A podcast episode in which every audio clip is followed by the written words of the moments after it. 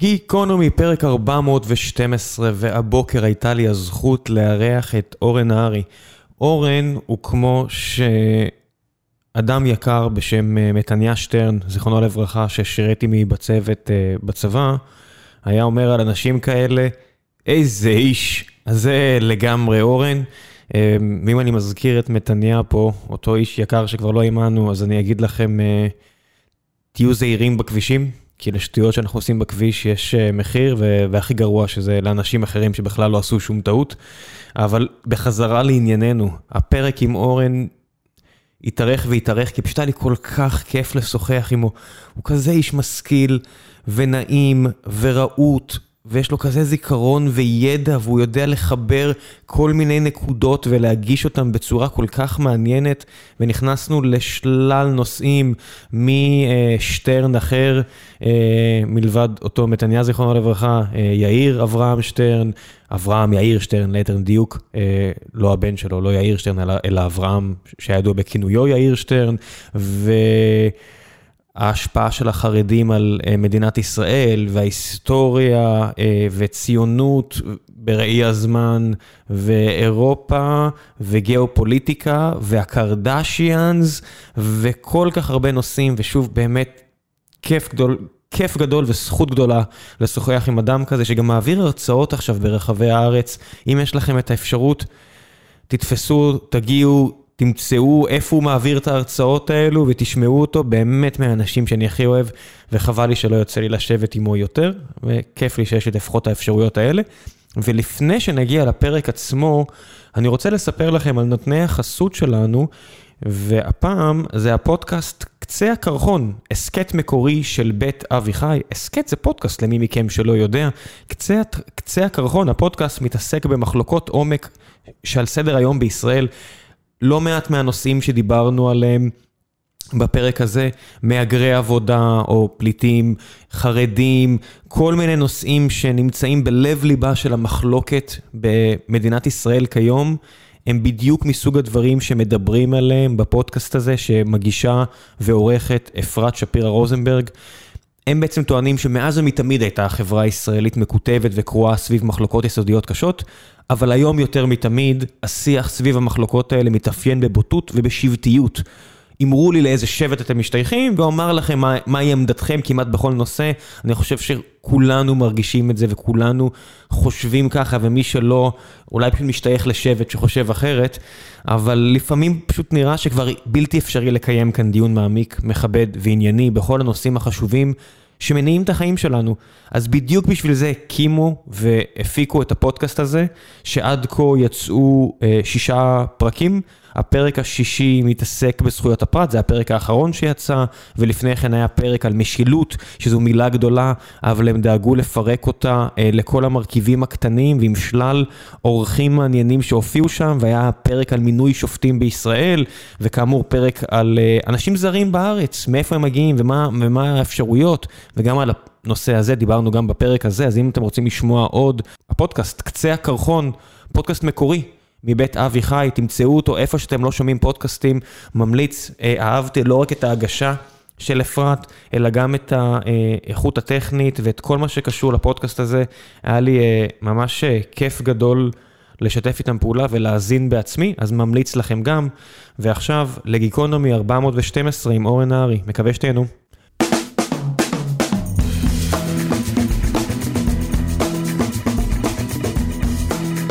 גיקונומי פרק 412, והבוקר יש לי הזכות לשבת עם אורן נהרי, אחד מהפרשנים האהובים עליי, מרצה בשלל מקומות, איש חכם בצורה בלתי רגילה, ואדם שאת הטוויטר שלו אתם חייבים לשים ברשימה שלכם, כי תמיד אני לומד דברים חדשים, ואתה יודע מה כיף אצלך? אתה לא רב עם אף אחד. אה, לא, לא הייתי אומר את הדבר הזה. בטוויטר בוודאי. אני אדבר על זה. בטוויטר אני משתדל לא להגיע לרמות אישיות, אבל ישנם עימותים, זאת אומרת... יש לי פינה בטוויטר של ציטוט יומי. אז אני מעלה ציטוטים אה, כיד הדמיון האהובה עליי, של אדם שנולד באותו היום בהיסטוריה. אה, היום למשל זה רנה דקארט ביום הקלטת התוכנית, אה, אני חושב משמע אני קיים עם המשמעות, כי המשפט מתחיל ב- אני מטיל ספק, משמע אני חושב משמע אני קיים. אפיסטמולוגיה. זה מתחיל מהטלת הספק, זאת. הנקודה. למרות שהוא היה אדם מאוד מאוד דתי, שלא תהיינה אי הבנות. אה, אז מדי פעם אני מעלה ציטוטים או דברים אחרים, ואז אני מקבל שלל אה, מחאות, בדרך כלל מהצד האמוני של הטוויטר, מהצד האורתודוקסי. אה, ביחס לדעותיי על קודשי ישראל ודתות באשר הן, אז כן, יש, אה, יש ויכוחים, בדרך כלל לא אישיים, לא מגיע לרמה הזאת, יש מגדפים, אבל בסדר, זה, זה המקום. מה, הרבה מהחבר'ה האלה הם באמת חבר'ה טובים שנעים לי להיפגש איתם, כשיוצא לי להיפגש איתם פנים אל פנים ונעים לי לשוחח איתם. מן הסתם המדיה דוחפת יותר בגלל הקצרנות שלה, פלוס כאדם מאוד מאוד חילוני, אומרת, אפשר להגיד אתאיסט מהצד שלי, אני לא מגדיר עצמי אגנוסטי, אני מגדיר את עצמי אתאיסט. כמוך במקרה הזה. כן, אין לי בעיה לשים את זה בחוץ. קשה לי להבין ולהיות אמפתי, אני מנסה לכך שעבור אנשים מאמינים, זה קו אדום, כי אין לי, אין לי בחיים שום דבר שאני יכול להקביל אליו, ואז נורא קשה לי ליצור אמפתיה מלאה, אני יכול להתחזות לאמפתי. נכון, אבל יש פה, יש פה שאלה שהיא שאלה אמיתית. זאת אומרת, בסולמות ערכים, מה גובר על מה? לצורך העניין, בואו ניקח את הפרשה המפורסמת של הקריקטורות של הנביא מוחמד, כן? מייסד האסלאם. האם חופש הדיבור גובר על כבוד לדת? בעיניי ובעיניך אין שאלה בכלל. כל מי שמאמין בדמוקרטיה באמת, אין שאלה בכלל. אבל יהיו אנשים אחרים, ואנחנו רואים איך האמון בדמוקרטיה יורד. יורד במדינות דמוקרטיות. אנחנו רואים איך במדינות שחיבקו את הדמוקרטיה, בואו ניקח את פולין והונגריה, שתי מדינות שיצאו מהדיקטטורה הקומוניסטית. שנלחמו, חלמו על דמוקרטיה. חלמו על דמוקרטיה, נאבקו על דמוקרטיה. פולין בשנות ה-80, לך ולנסה, אה, העיתונות, אה, עדה מיכניק וגז'טה וירבוצה, וכל ה, כל ה, אה, כל המאבק האדיר הזה. בהונגריה היה קרב בכדור מים, אנחנו תכף יגיע לפה שרון דוידוביץ' שידבר על אולימפיאדות, ההונגרים שרטו, הבריכה הייתה מלאה דם כדי לצאת מהחיבוק דוב ולהיות דמוקרטיה מערבית. נכון מאוד, הם עשו את כל המאבקים האלה. בודפשט חרבה ב-1956 בכיבוש סובייטי, והיום אנחנו רואים שהם באים ואומרים לא, אנחנו לא בעצם נגד דמוקרטיה, אבל אנחנו נגד הדמוקרטיה הליברלית המערבית. כלומר, דמוקרטיה מבחינתנו זה שלטון הרוב ותו לא. לא הגנה על מיעוט, לא זכויות לאחרים. השלטון, יש לו רוב בפרלמנט, השלטון נבחר, מאותו רגע מותר לו לעשות מה שהוא רוצה. זו הגישה של ארדואן, של פוטין, של אורבן, אה, של אה, פולין, של דודה. וזה דבר שאנחנו רואים אותו גם בישראל. אתה יכול להוסיף עוד 20 ומשהו מדינות, שכל עוד הונגריה היא חלק מהאיחוד האירופי, והן עוזרות לה ומקבלות אותה כאחות, והונגרים יכולים להיכנס ולצאת, זה, הן די מביאות גושפנקה לאורבן. אז הן מנסות, עכשיו פה אנחנו מגיעים לאיחוד האירופי ומגבלותיו. האיחוד האירופי, יש המון דברים שהם לא העלו על דעתם. הם לא העלו על דעתם. הם באמת חשבו שהם מיגרו את הלאומיות. הם באמת האמינו בזה, כמו שהאמין בזה מרקס, כמה שנים קודם לכן. הם באמת, אני זוכר את השיחות שהיו לי עם מדינאים ועם דיפלומטים אירופים בשנות ה-80, ה-80, לא תגיד שנות ה-50-60, שהם היו אומרים לי בחיוך מתנשא, אין חיוך מתנשא כמו החיוך האירופי, זה אימונים של מאות שנים. אתם במידל איסט, אתם הנייטיבס, עוד לא באמת תפסתם את זה, אבל לאומיות זה נגמר. גבולות זה פסה, זה לא חשוב. התשובה שלי אז הייתה, ביום שאני אראה את אוהד הכדורגל הצרפתי, הזכרת את שרון דוידוביץ', את אוהד הכדורגל הצרפתי, אחרי שצרפת עפה במונדיאל, מעודדת גרמניה כי הם מאותו איחוד אירופי, אני מוכן להקשיב לכם. אני... עד אז הלאומיות לא מתה. אני לוקח עוד יותר אחורה. אני מת על הסימן שרוב האנשים אפילו לא מכירים אותו, של הבריטים. הם לא עושים אצבע משולשת, הם מניפים שתי אצבעות, V. את ה-V שלהם, ה-V שלהם זה לא V של אה, ערפאת לניצחון, ה-V שלהם זה ה-V של הקשתים הארוכים שכבשו את צרפת לפני 600 שנה, נכון. והצרפתים שהיו תופסים אנגלים היו מורידים להם את השתי אצבעות האלה כדי שהם לא ימתחו את הקשת, אז הבריטים מראים להם את השתי אצבעות. אתה מבין, האיבה היא... הקשת הוולשית של הקרבות הקשת הארוכה, אחד מכלי הנשק המדהימים בהיסטוריה, קרסי פואטיה אז'נקור. נכון. אז'נקור זה הקרב המפורסם, שאתה יודע שהבריטים מלמדים את זה עדיין בבתי ספר ללוחמה, כן? בוודאי, תשמע, ההיסטוריה לא מתה. אם יש דבר שאנחנו לומדים, גם במזרח התיכון, ההיסטוריה חיה, ההיסטוריה בועטת, ההיסטוריה מכאיבה. תשמע, כאשר מדברים על, על הדברים האלה, תסתכל בצרפת, את ההערצה לצורך העניין לנפוליאון. אין רחוב אמנם בפריז על שם נפוליאון, שזה מעניין, אבל כל שדות ה... על אף אחד מהם? אפילו לא על השלישי שבנה את פריז? אין, על נפוליאון הראשון. אוקיי. אין רחוב נפוליאון. ועל השלישי? על השלישי אני לא זוכר, לדעתי גם לא. אבל הוא היה באמת אה, די... אה, די... הוא הפסיד. הוא הפסיד. גם נפוליאון הראשון בסוף. אבל הוא גם ניצח 40 פעמים לפני, ווטרלו. אז יש לך את כיכר ואנדום, ויש לך את אוסטרליץ, את הקרבות הגדולים יש. ווטרלו, זה מקום שחוגגים אותו באנגליה. טרפלגר, ווטרלו, כן. זאת אומרת, כל המקומות האלה, ככל שמדינה, אתה יודע, הולכת ודועכת, היא יותר נאחזת בעבר המפואר. אבל, אתה יודע, איזשהו כלל אצבע, אבל לא רק, גם מדינות מנצחות. ההיסטוריה, בקיצור, אם נחזור רגע לאיחוד האירופי, האיחוד האירופי לא העלה בדעתו שמדינה מרגע שהגיעה... אתה יודע, הדמוקרטיה הייתה אמורה להיות השלב הסופי, כמו הנירוונה הבודהיסטית. קץ ההיסטוריה. הגעת לדמוקרטיה, לא תחזור עוד, זהו. אף אחד לא האמין שזה יכול לקרות מבפנים. מדינה יכולה להיכבש, יכולים לקרות את הדברים האלה.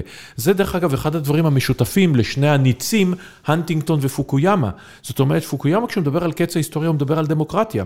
וגם הנטינגטון לשיטתו, אמנם יהיה מאבק ציוויליזציות, אבל הציוויליזציה המערבית הדמוקרטית היא החשובה, היא הקריטית.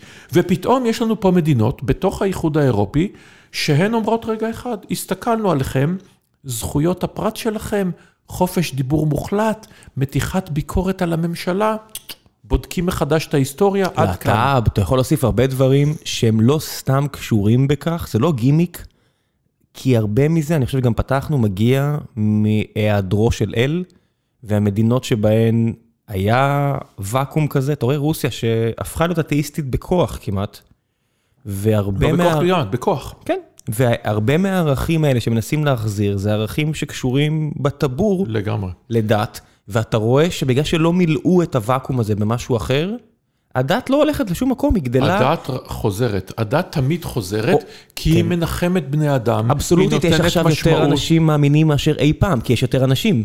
כן, אבל שוב, יש יותר אנשים מאמינים, אבל אתה יכול לבוא ולטעון שבעולם שלפני 500 שנה, אם ניקח איזשהו יארדסטיק, כולם היו מאמינים, ובעולם של היום מספר המאמינים, אני כבר לא מדבר על מספר המקיימי מצוות הדת, הולך ויורד. ועדיין... הוא הולך ויורד באחוזים. הייתי בטוח, חשבתי, אתה יודע, ש, שזה יתחלק אינטלקטואלים, ולא שזה יומרה של אנשים בצד השני. ולא כך הדבר, אתה רואה עוד ועוד אה, אינטלקטואלים שהם המקבילה של רוסו, שיגידו, אם אני אדם מוסרי, אני אדם מאמין. ויש יותר ויותר כאלה, פה במכון, במכון שלם ב, בירושלים, יש, הוא מושך אליו באמת אנשים שאני נכון. נהנה להאזין ולקרוא אותם, גם אם אני לא מסכים עם דעתם, באמת אינטלקטואלים שקושרים את הלאומיות עם דת, עם כל הערכים האלה, והם מביאים fight אינטלקטואלי. לגמרי, והקישור הזה, שזה קישור, אם אתה חוזר לרוסיה, זה היה הקישור הקלאסי של הצאר עם האמונה עם המדינה. זאת אומרת, וזה היה גם במקומות אחרים. זאת אומרת, העם, הדת, השליט, מחוברים זה לזה. עכשיו, כשאנחנו מגיעים אל הנושא של העם, פה אנחנו מתחילים להסתבך. מכיוון שכשמדברים על העם, וזה בכל מדינה, זה אף פעם לא כל העם, או כל תושבי המדינה. העם זה איזושהי ישות שהיא העם האמיתי. שהם אלה שמייצגים את הערכים המקוריים. זה לא כולל את היהודים הקוסמופוליטיים האלה, זה לא כולל את הנוכרים האלה, הארמנים, היוונים, האוקראינים, כל אחד וה... הנוצרים הקופטים במצרים. הנוצרים הקופטים במצרים, המרונים במקום אחר, הקתולים ברוסיה, הפרבוסלבים בפולין, ואנחנו יכולים להמשיך ולהמשיך. העם זה אנחנו. אנחנו נגדיר מיהו העם, והאחרים... הם אולי תושבים, הם אולי גרים פה מאות שנים, אבל הם לעולם לא יהיו חלק מהעם. והיום, בישראל אנחנו רואים ששוב, מדברים על, ה, על הנושא הזה של מי בעצם העם, מי בעצם יכול לקבל את ההחלטות, ויש גם כאלה שאומרים את זה בפומבי. מה הרוב היהודי? מה הקול היהודי? הקול היהודי, וגם בתוך היהודים, מי בעצם הוא העם האותנטי, המחובר לשורשיו, ומי אלה ה... איך נאמר, הזכרת אינטלקטואלים, הניידים, שהם לא בעצם מחוברים אל העם היושב בציון, הם לא פטריוטים מספיק, הם לא לאומיים מספיק. אז הנושא הזה של הדת הוא נושא בהחלט משמעותי. אני אגב חולק לחלוטין, כי גם היסטורית, הטענה שהמוסר והדת חד הם, או סליחה, המוסר והדת המונותאיסטית, זה לא עומד בשום מבחן מציאות. כי לפגאנים הייתה מערכת מוסרית משלהם, מערכת מוסרית כן. יפה, מכובדת. מה הכוונה? היהדות נולדה מחוקי חמורבי ואחרים, נכון, שהם לא, לא דת מונותאיסטית, לא מה זה כן. נולדה, היא התפתחה, אתה יודע, אתה יכול לקשור, אתה רואה הרבה דמיון מהסיפורים, נכון, גילגמש אבל, וכל הסיפורים האלה, זה לא... אבל ברגע שאתה מעלה את הטיעון הזה, אז אתה בא ואומר שהדת היהודית לא ניתנה... בהר סיני מידי האל, אלא אתה מתחיל לבדוק את המקורות שלה. ופה אתה, לא- נגמר אני... הדיון שלך עם האדם לא הדתי בטוח. באמת. אמור להגיע לפה עוד מעט אה, אדם שאני מאוד אה, מכבד, בשם מייקל אייזנברג, שהוא לא מוכר כל כך בארץ, אה, אחד המשקיעים הכי טובים שיש פה. מן הסתם מאוד מאוד מאוד עמיד, עזר להמון המון חברות, שותף בקרן א', הוא אדם מאמין, שזה מאוד okay. אוקיי. נדיר בקהילת היזמות וההשקעות, והוא כתב, כותב ספרים.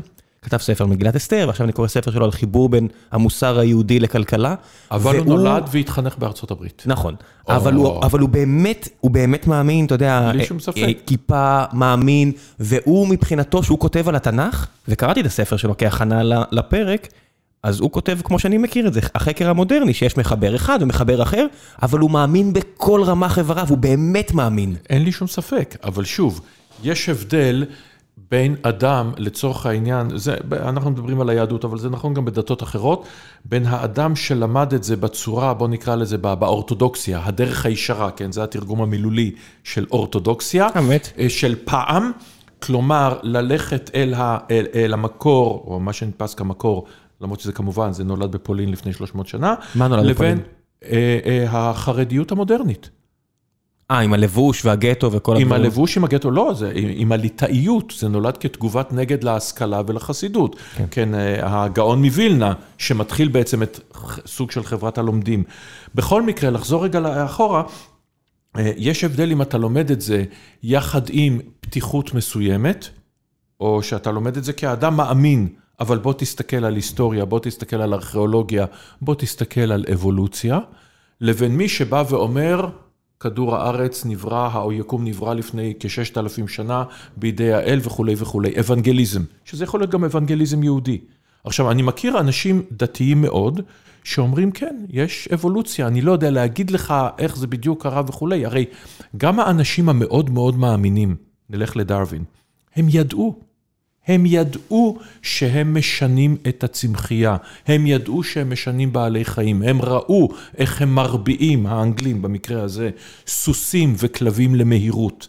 הם ראו איך הם מרביעים אותם לכוח. הרי במאה ה-19 פועל בגרמניה אדם בשם קרל דוברמן שמרביע כלבים. הם ידעו שהם משנים, שזה לא שבעלי החיים, האל, ברא אותם והם לא השתנו. לברדור עם press של 4, 4 קילו כדי שהוא יביא אה, ברווזים ולא ימחץ אותם בדרך. אין פה איזה נס. לקחו. אותה כל פעם, דור אחרי דור, את הכלב עם הלסת הכי חלשה, ויש, יש, אתה יודע, גולדן רטריבר. אז הם, הם לא ידעו בדיוק מה הם עושים. עם press נמוך לא כן. לברדור, מצטער. הם לא בדיוק הבינו מה הם עושים, כי הם עוד לא ראו את התיאוריות של מנדל, ועוד לא, לא הבינו בדיוק את, את, את, איך חוקי התורשה ואיך התורשה עובדת, אבל הם ידעו שהם עושים את זה.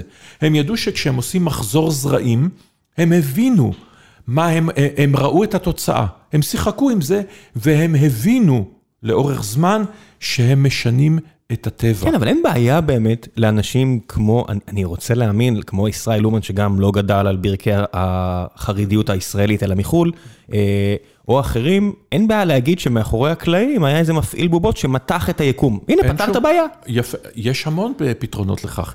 יש את הפתרון שבא ואומר, האל ברא את היקום ומאז הוא לא מתערב, יש אלף ואחד דרכים. כן, זה לא סותר. העניין הוא, האם אתה לומד ואתה מאמין ובמקביל לומד, בוא נקרא לזה לימודי ליבה, ואז תיקח מזה מה שאתה רוצה, כמו אומן, כמו אייזנברג, כמו אחרים, אה, או לא.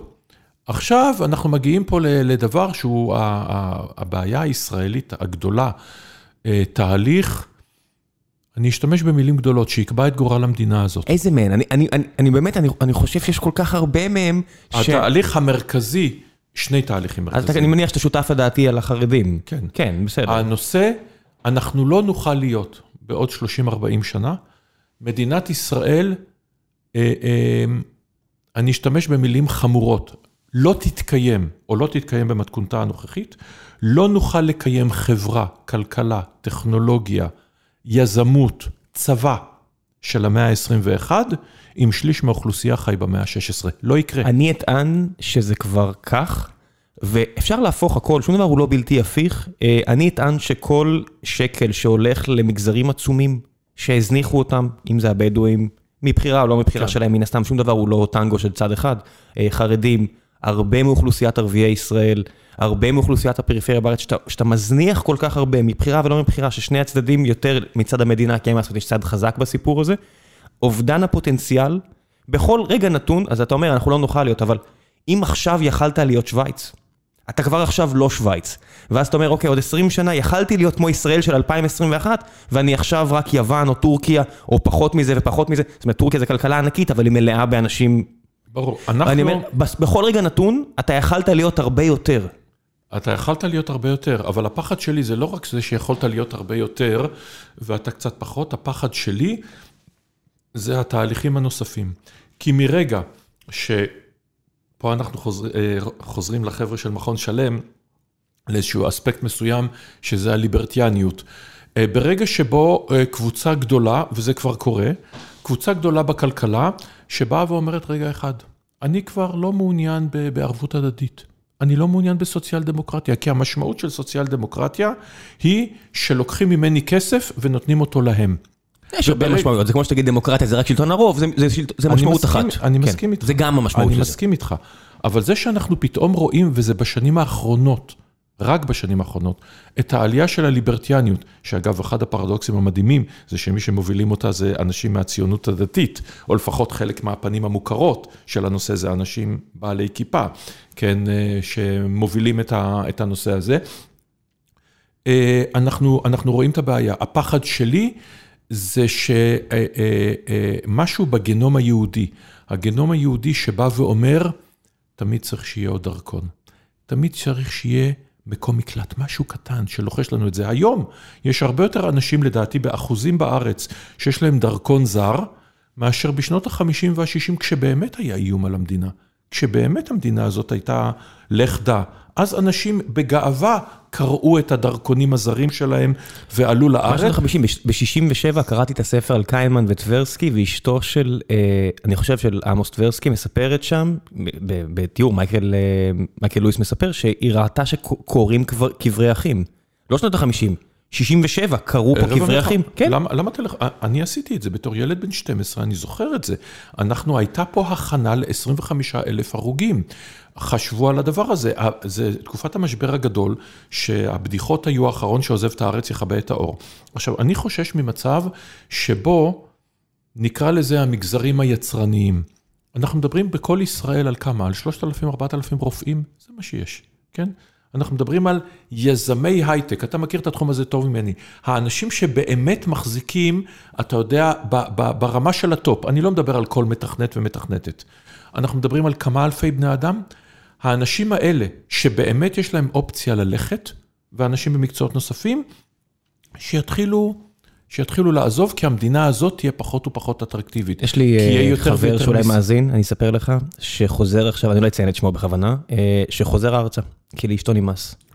ואני מדבר איתו, וזה כל כך קשה לו פסיכולוגית. כן. הפער בין החיים הטובים שיש לו כרגע בקליפורניה לישראל, כל כך קשה לא פסיכולוגית. שקליפורניה גן עדן, בקליפורניה. יש יוקר מחיה, צפיפות אדירה, מחירים מטורפים הכל לחלוטין. בסדר, אבל אתה מקבל, you get your values, your, your values נכון worth. והעניין הזה, של- שהכסף לא הולך סתם. למרות שבטוח כן. בקליפורניה לא, יגידו שעוד כן, איך לא, הולך לא, לא, סתם, בוודאי, אבל- יש, יש, יש קליפורניה, אני, אני יכול להפנות אתכם לפודקאסטים שלמים שרק מתארים כמה בעיות יש שם, מרמת התובע המחוזי בסן פרנסיסקו שהפסיק להכניס אנשים לכלא כביכול, ואז הפשע משתולל, אני לא, אני אפילו לא יודע לתקף, כי אני רק שומע את הטענות, זה לא מעניין באמת, אבל כל עוד יש את התפיסה הזו, הרבה מהדברים שלנו מדומיינים. הרבה מה... אפשר לתקוף כמעט כל היפותזה כזאת, אבל כל עוד זה התפיסה של אנשים שפחות טוב בו ואין מאמץ לשפר, נכון. כשיש לך אפשרויות, הרי ואנשים אומרים, פעם זה לא היה ככה, נהיינו דור רך, וסיימתי את הביוגרפיה של בן גוריון, והוא רק מספר שם, כשהוא הגיע ארצה, הוא אומר, אין, מי שיש לו שכל, אתה יודע, עזב לאוסטרליה, והנה ההיא הלכה לניו יורק, וגם הוא טס לניו יורק, והוא לא רצה לחזור, אז הוא הסתובב בלונדון, והנה הוא הלך לקנדה, והנה הוא פה במחנה במצרים. הרי, והוא מספר שם, אתה יודע, הוא ניפץ לי כל כך הרבה, הספר הזה, כל כך הרבה מיתוסים, על הבילויים, שאתה חושב, וואו, רובם, המשיכו הלאה. ארבעה חודשים הם היו כאן, וכמה קראתי, על, שמעתי על הבילויים, איזה מיתוסים, ואנשים מנסים לנפץ את המיתוס של תל חי, שבאמת לא ידוע מה היה שם בחווה הזו, ועל משפט שאמר או לא אמר טרומפלדור, עזוב את זה, כל האנשים פה, היה fucking קשה, וכל עוד לא היה כיוון, אה, מומנטום טוב, אנשים עזבו. אתה יודע מה? לא, בוא נלך אחורה. מזמן התנ"ך, בזמן ממלכת, בזמן הממלכה הראשונה, עוד לפני חורבן הבית הראשון, אתה יודע כמה יהודים חיו בגלות ברחבי המזרח התיכון? ואז כאשר חוזרים עזרא ונחמיה, יש לך גלויות אדירות של יהודים. בזמן השלטון הרומי, לפני המרד הגדול, יש לך יהודים עשרות אלפים ברומא, יש לך ביוון, איזה יש תלמוד לך קוראים? במצרים. איזה גמרא אנשים קוראים פה בדף היומי? אני לא מבין. את, את התלמוד הירושלמי, הלא ערוך, המוזר, התמוה, שאין פרשנות אליו, או כי אף אחד לא... נכון. או הבבלי. הרי זו אותה תקופה? נכון. מה זה המערבי? זה היהודים שחיו במערב, בישראל. נכון. הם אפילו לא רצו להגיד, התלמוד, החבר'ה החכמים, זה בטח לא ירושלים, זה היה בטבריה, אנשים לא רצו להגיד אלה שחיים בטבריה. הם חיו בבבל. ותמיד, אתה יודע מה, ואם אתה מדבר על, ה, על הנתונים, אז כשמתחילה ההגירה היהודית הגדולה מהשטטל, מתחום המושב, כן? 1881, רצח הצאר אלכסנדר ופרעות סופות בנגב, שניים וחצי מיליון יהודים עוזבים את תחום המושב. שניים וחצי מיליון. ארצות הברית, ניו יורק. אחוז אחד מהם. מגיע לארץ ישראל וגם הם רובם ממשיכים הלאה. בטח, אני, אז המכתבים של בן גוריון, אחותו ואבא שלו, ואומרים, אנחנו מעדיפים להישאר בפולנסק. עם הפרעות, יש את התיאור הזה, שהוא תיאור כך עוצמתי, של הנוצות עפות. מה זה הנוצות עפות? זה שבאים פורעים, ורוצחים ואונסים ובוזזים, ורואים רק את הנוצות של הכריות עפות. ואנשים אומרים, אנחנו מעדיפים שמה, ולא להגיע לחור הזה במדבר. וכמה זמן... אנשים מעדיפים את המוכר, זה נכון, יש בזה הרבה מאוד היגיון. אתה יודע מה? חשבתי על זה לא מעט, אתה יודע, כשאתה בן, כשאתה ילד, נער, אתה יודע הכל. רק אחר כך אתה מתחיל להבין את ה... בוודאי. עכשיו, אני זוכר איך דיברתי, היום אני, אני חש בושה אדירה, איך אה, דיברנו בדור שלי כשגדלתי בשנות ה-60, על השואה, ואיך הם לא התקוממו, ואיך הם לא נלחמו, ושהתביישו להם וכולי וכולי. אין לי שום ספק בכלל. שאם אני הייתי בגרמניה בשנות ה-30, אין לי שום ספק שאני הייתי אומר, מה זאת אומרת, עם תרבותי, גתה, שילר, בטהובן, הם עוד מעט יחזרו אל ההיגיון, זו תקופה רעה, אבל היא תעבור. מה גם שיהודים שחיו במדינות אחרות, שהם חיו בהם אלף שנה, בפולין, בהונגריה, ברומניה, לא העלו בדעתם ש, ש, שיהיה יצור כזה הנקרא אייכמן, שיבוא להכניס אותם לתאי גזים. זו מחשבה לא נתפסת בכלל. מי יכול לתפוס דבר כזה? אני די בטוח שבזמן שיהודים נכנסו לתאי גזים, היו יהודים מעבר לתעלה בבריטניה שסירבו לקבל את זה.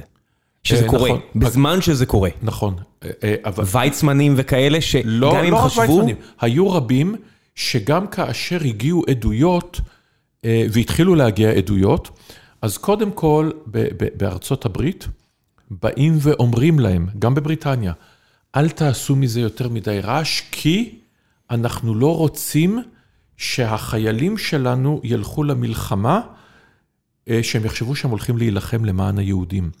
בריטניה מפטרת את שר המלחמה, לסלי הור בלישה, היהודי, המעולה.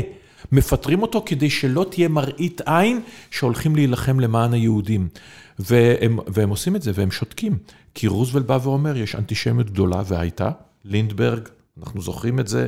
אה, כן. כל- כל הספרים שלי, של אמריקה. האלטרנטיבית, זה בדיוק כי... בדיוק זה, הקנוניה נגד אמריקה, הנרי פורד, ישנה גזענות אדירה.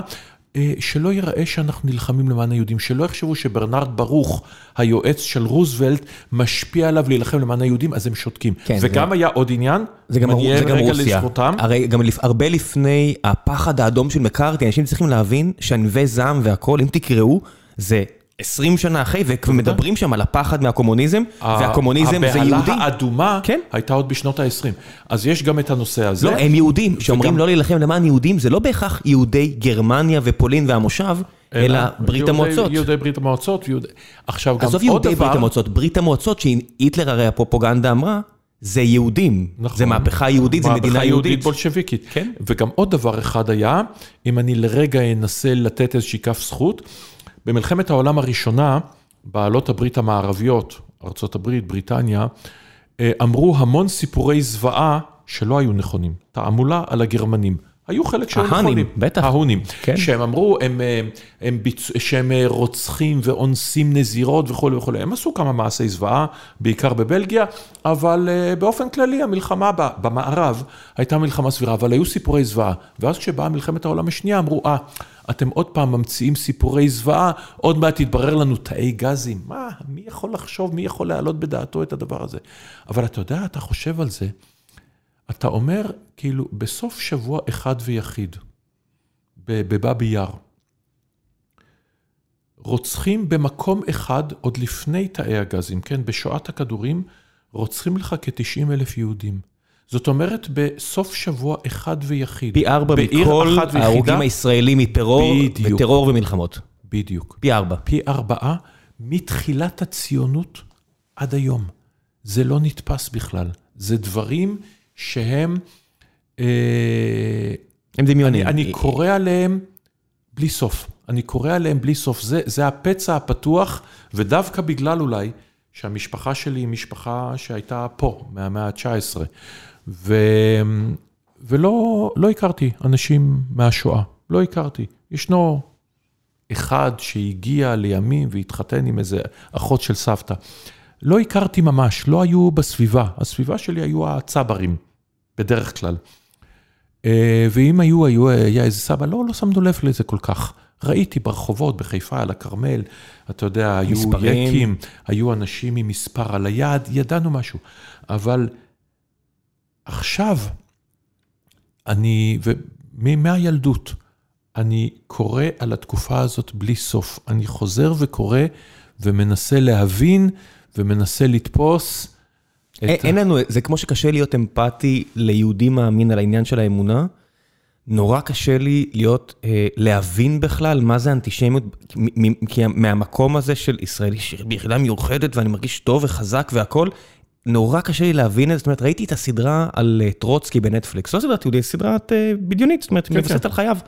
יופי של דבר, לצערי זה כבר לא זמין בארץ, אם אתם יכולים למצוא את זה, תמצאו את זה. פעם ראשונה שראיתי תוכן ברוסית, חשבתי שיהיה לי קשה, וכל כך נהניתי. לא ידעתי, לא, לא ידעתי עליו מספיק, למרות שקראתי, ויש שם סצנה שהילדות שלו סופגו משהו עם אנטישמיות קיצונית. לא, לא מוות, לא כלום. פשוט הפחדה כזו של ההילביליז הרוסים, וזה הפך לי את הבטן.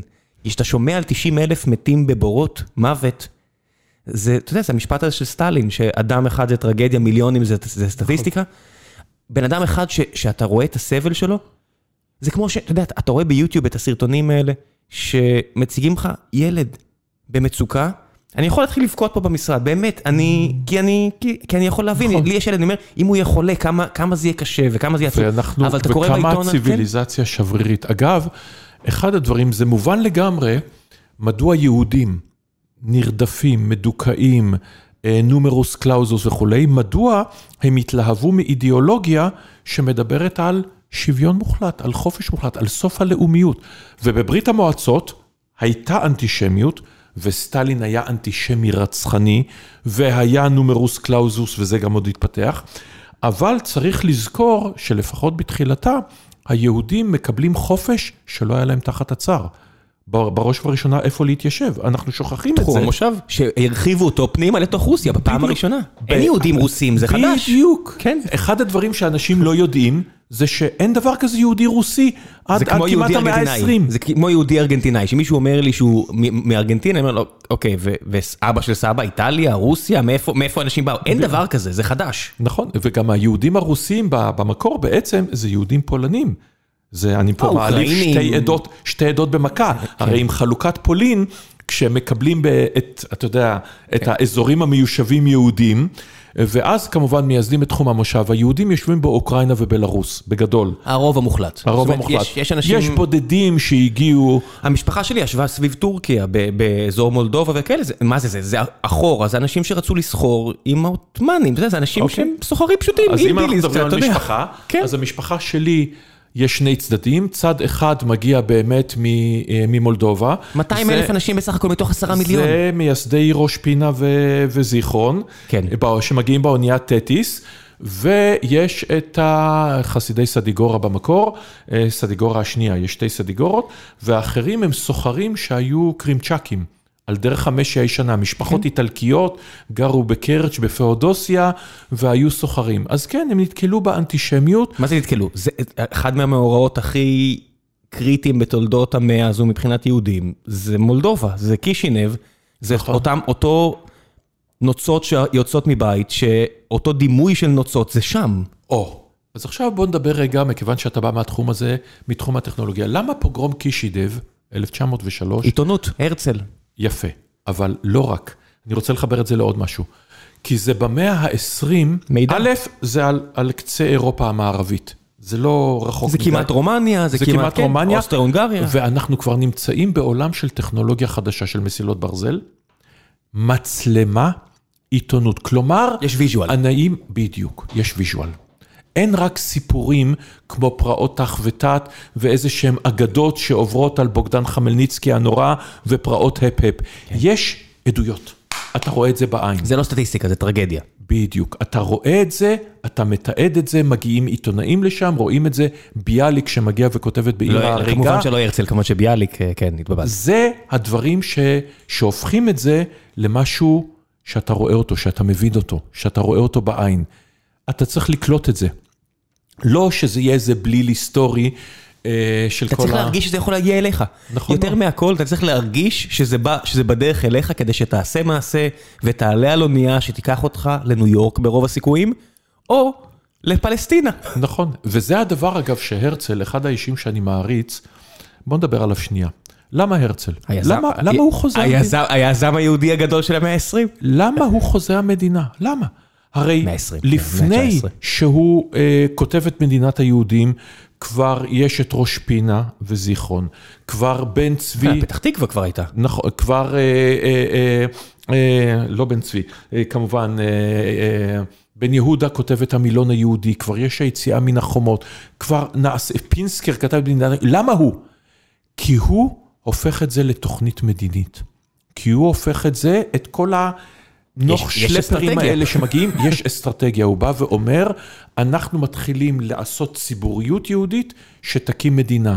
את כל השליחים האלה, את כל הרצון הטוב או הלא טוב של כל מיני ברוני הירש וברוני רוטשילד והנדיב הידוע, וכמה אנשים שמגיעים הנה לבושי בלויים, אנחנו מדברים על כמה מאות או כמה אלפים, כן, במפנה המאה ה-20. הזויים, אנשים הזויים שבאו לכאן, כן. לגמרי, הזויים לחלוטין. אני שוב, הכל בהערכה, כן. הרוב היזמים שאני מכיר הם אנשים הזויים לגמרי. אני אני כנראה חלק מהקבוצה הזו, אבל אבל, it is what it is. אבל הרצל הוא האיש שמבין שצריך לעשות מעשה, והוא גם מבין בחוש.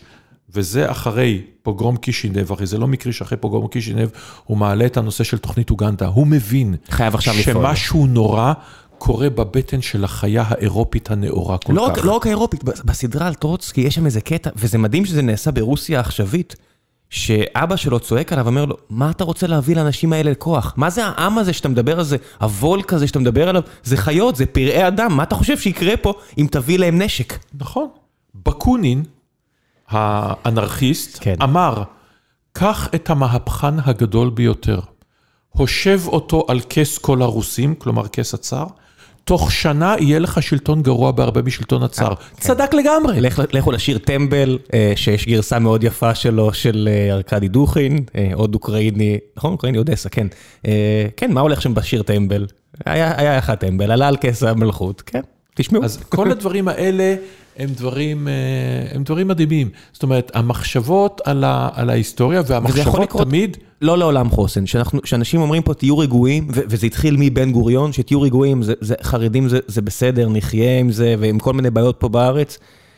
יש שלב ש, שזה פשוט לא עכשיו- עובד. אז עכשיו, אה, אתה יודע מה? אני בעולם אידיאלי מבחינתי, הייתי שמח מאוד אם היו כולם אה, יוצאים בשאלה, אה, מתגייסים לצה"ל וכולי. אבל היום, הפשרה שאני עושה מה זה עם עולם אידיאלי? עצמי... מבחינתי שכל אחד יאמין מה שהוא רוצה, אין לי בעיה שיאמין. כן. יפה. אבל בפשרה שלי, אה, אני הייתי רוצה, או אפילו מחייב, לימודי ליבה.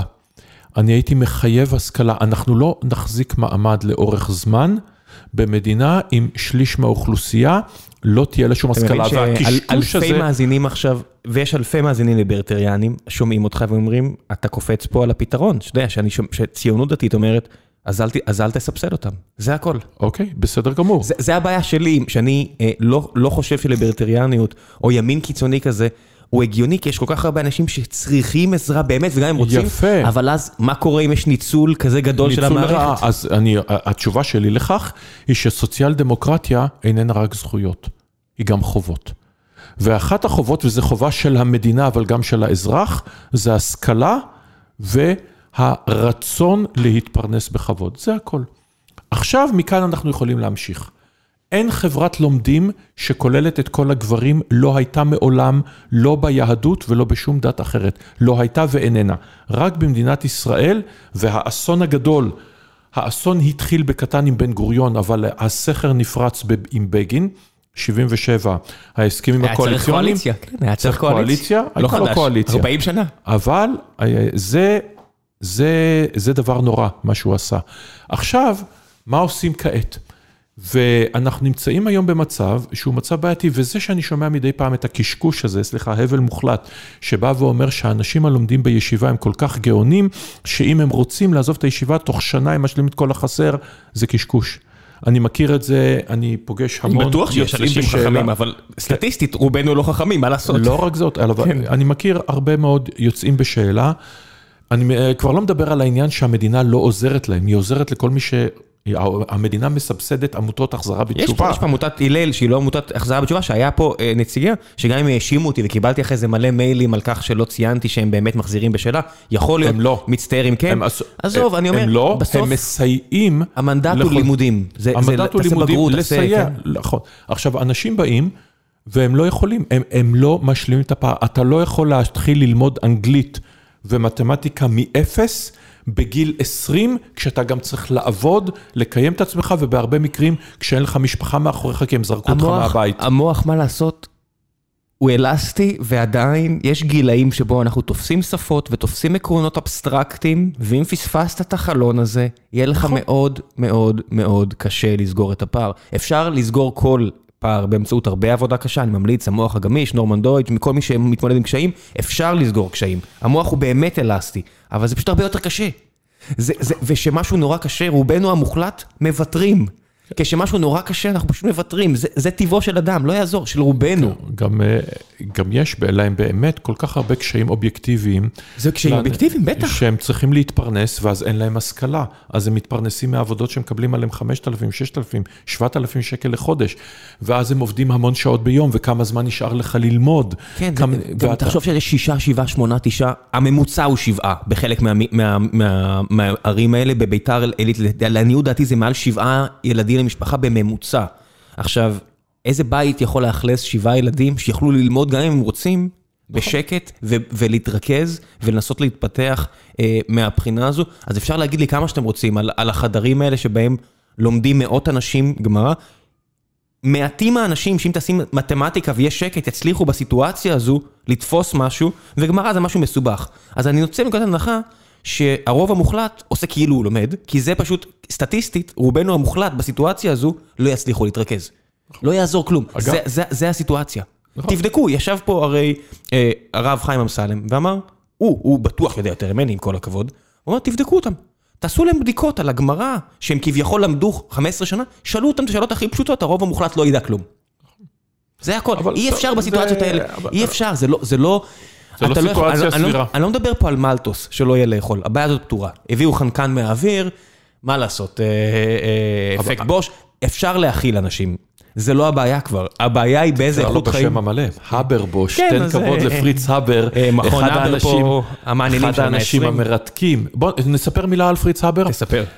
פריץ הבר זה אדם שהוא אחד המיטיבים הגדולים ביותר של האנושות, והוא סיפור של טרגדיה יהודית מדהימה. עכשיו, האיש, אה, הוא התנצר, מכיוון שהוא רצה להיות דוקטור, ובאותה תקופה בגרמניה, סוף אה, המאה ה-19, כדי להתקדם באקדמיה אתה לא יכול להיות יהודי, דיברנו על זה. אגב, גם אשתו, שהייתה האישה הראשונה שעשתה דוקטורט בכימיה, אה, בגרמניה. בכל מקרה, 1915, הוא כבר בן 46, הבן אדם אה, הולך, ל, אה, הולך לשרת את הקייזר, את ארצו. הוא פטריוט יהודי פרוסי על פי תו התקן. הוא עובד במכון הקייזר וילהלם, היום זה מכון פלנק, אחד הידועים, מכוני המחקר הידועים בעולם כולו, ולוקחים אותו כדי לפתח נשק. כימי. נ... לא קוראים לזה ככה, גז. כן. הוא מפתח גז, not good enough גז מדמיע, צריך משהו יותר חזק. והוא יפתח את גז החרדל. שיהפוך ב- בהמשך. רגע, אז עכשיו, במלחמה, עכשיו הוא גם עושה במקביל, עוד לפני זה, את אפקט אה, הברבוש. הברבוש, שבאמת של ייצור האמוניה, שיש לזה משמעות אדירה מבחינת אה, חומרי נפץ במלחמה, אבל זה גם אחד שנים. הבן אדם הזה הוא אחד המיטיבים הגדולים של החקלאות לאורך כל ההיסטוריה. היה מצור על גרמניה והוא היה צריך לדאוג שיהיה אוכל. נכון, והוא עושה את זה. ואגב, הדשנים שלו הם עד עצם היום הזה. בתום המלחמה הוא מקבל פרס נובל לכימיה. אגב, שותפו הבר לימים יקבל גם פרס נובל לכימיה. לעניות דעתי אשתו כבר התאבדה בשלב הזה. בשלב הזה אשתו כבר התאבדה. יש טענה שהיא התאבדה מכיוון שהיא אה, לא רצתה לעמוד בזוועות שבעלה עושה. יום אחרי ההתאבדות הוא חזר למשרד המלחמה להמשיך לעבוד. לעניות דעתי הוא אפילו, היו משחררים את הגז הזה עם חביות. היו רואים איפה הרוח, מפזרים קצת אה, חול, כן, כמו שהיינו עושים לחזית, בצבא. עושה את לא, לעניות דעתי הוא הוא גם בועט בחבית. זאת אומרת, בעניין, הוא לוחץ על ההדק אפילו.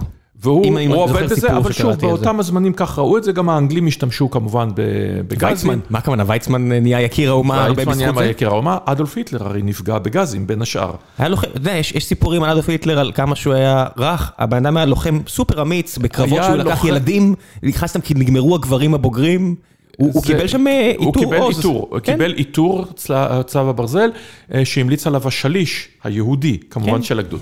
לחזור לענייננו עם הבר. הבר, אה, אחרי המלחמה הוא מקבל פרס נובל, יש זעם נוראי על זה מה פתאום נותנים לפושעי המלחמה הזה, אבל הוא מקבל, ואז הוא רוצה שוב להיטיב עם האנושות, אך הבעיה הפעם זה הכנימות, ועל כן הוא ממציא את הציקלון A, ציקלון A.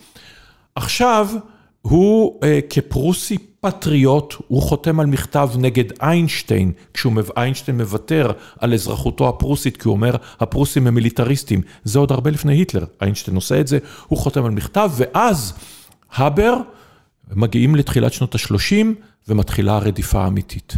ופה הוא תופס את הראש. והוא אומר, טעיתי. הוא כותב מכתבים לאיינשטיין ומתחיל להתכתב איתו, ואיינשטיין. סולח לו. הוא ועם רוצה- ויצמן. הוא רוצה להרגיע ארצה. וויצמן אומר לו, בוא לארץ. כן. חתן פרס נובל, בוא, בוא יש פה. מכון זיו.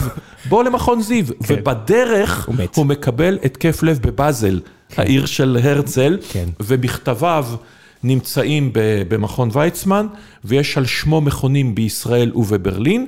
הבר, שותפו לימים, נהיה מנהל איגה פרבן, החברה שלוקחת את הציקלון A והופכת אותו לציקלון B.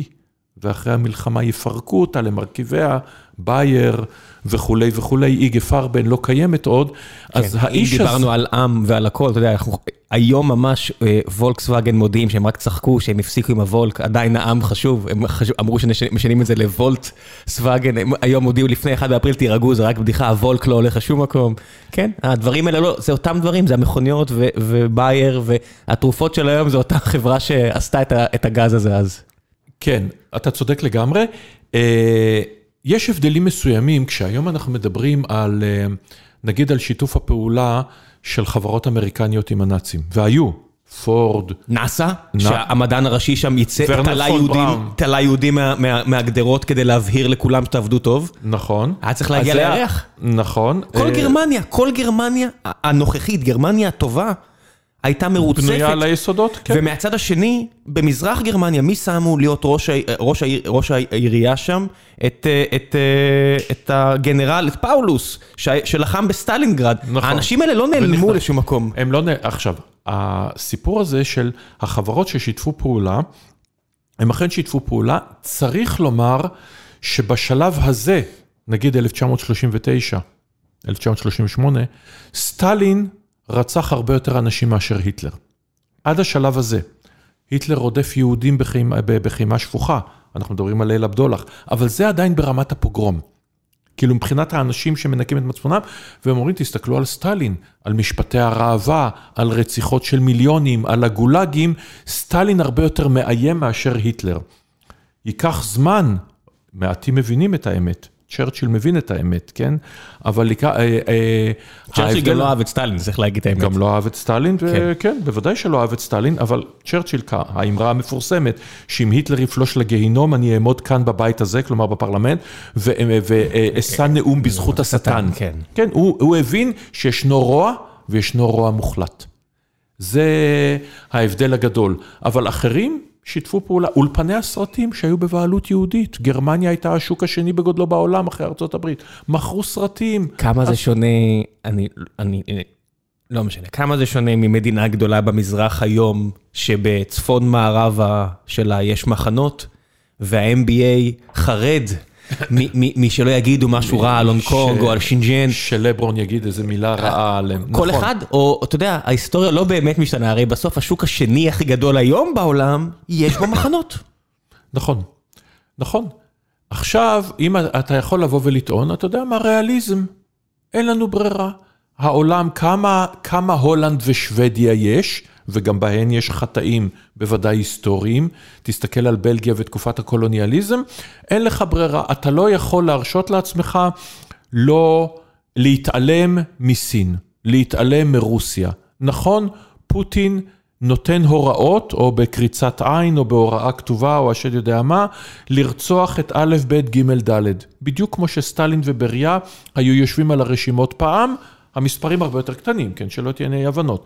אז פעם זה היה באלפים, כן, בואו נוציא להורג את המשוררים היהודים, בואו נכלא את הרופאים היהודים, בואו נ... את, את זינוביה וקמיניה ובוכרין, אנחנו יכולים לא, לא, להמשיך. לא דברים שנעלמו, אתה יודע, אחרי, יש את ה... ראית את צ'רנוביל?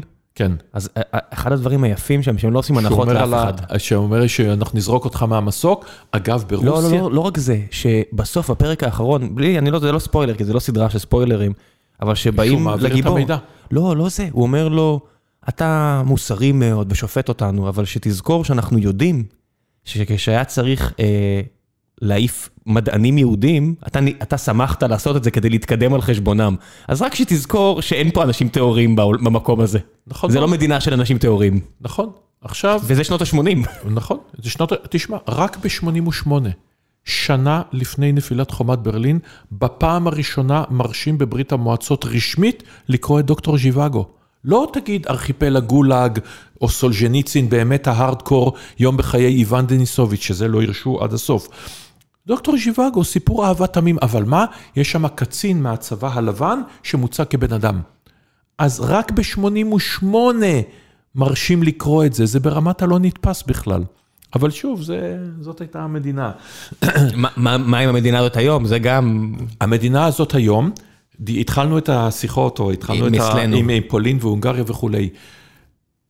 המדינות האלה נאבקות באיזשהו מקום על הלגיטימציה דרך ההיסטוריה. רוסיה שלא תאפשר לך לומר את המילים הסכם ריבנטרופ-מולוטוב. אני מגזים, אבל לא בהרבה. שבה מותר יהיה לדבר אך ורק במונחי המלחמה הפטריוטית הגדולה. שלא, אסור לדבר, בסטלינגרד אסור לדבר על שום דבר למעט ההגנה ההירואית, סליחה, בלנינגרד. אסור לדבר על קניבליזם, אסור לדבר על זה שהקג"ב והצבא, הצמרת אכלו מצוין, כשהאחרים גוועו ברעב. ישב פה יגאל אבירן, ש, שכל מה שהוא קורא וכותב, גם, אתה יודע, הוא אומר, הרוסים יכלו להציל אותם. הם יכלו להוציא מסנט פטרבורג, הם יכלו להוציא אנשים, נכון. כמו שנכנסו סחורות, יכלו לצאת אנשים. אבל הם לא רצו לעשות את זה. סבא שלי, היה בסטלינגרד, אנשים שם קיבלו הוראה, מי שחוצה את הנהר, נראה לו בגב. בוודאות. אין פה מה, היה, היה מיליון לוחמים שבצד השני שחיכו להתקפת המנע ונתנו לאנשים בעיר הזאתי. למות. מה זה למות? בכמויות שאתה מדבר על, על 90 אלף, זה, זה, בזמן שיהודים מתו בבורות, היו יהודים מיליון ש... ושש מאות אלף כן. מתו בלנינגרד בזמן המצור, 900 ימים. כן. היו ימים שבהם אה, מתו 20 אלף איש ביום אחד. אה, אבל שוב, תשמע, זו השיטה הרוסית מאז ומעולם, יש לנו יותר שטח ויותר אנשים מכם, ונזרוק אותם עליכם עד, ש, עד שתמותו. זה, זה, זה עניין הזה של בדיוק העניין הזה של, אה, של תיעוד, אז בסוף המאה ה-13, המאה ה-13, כן, אין תיעוד. אז המונגולים, שיש הרים של אה, גולגלות, אין, אין תמונה של זה, יש רק סיפורים, וזה נשמע, אתה יודע, מקסים, משחקי הכס.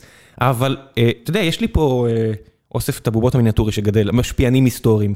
ואני יודע שיש לי פה דברים שאם נכנס אמריקאי, אני צריך להוריד מהשולחן, ואולי עדיף שאני פשוט אוריד אותם נקודה.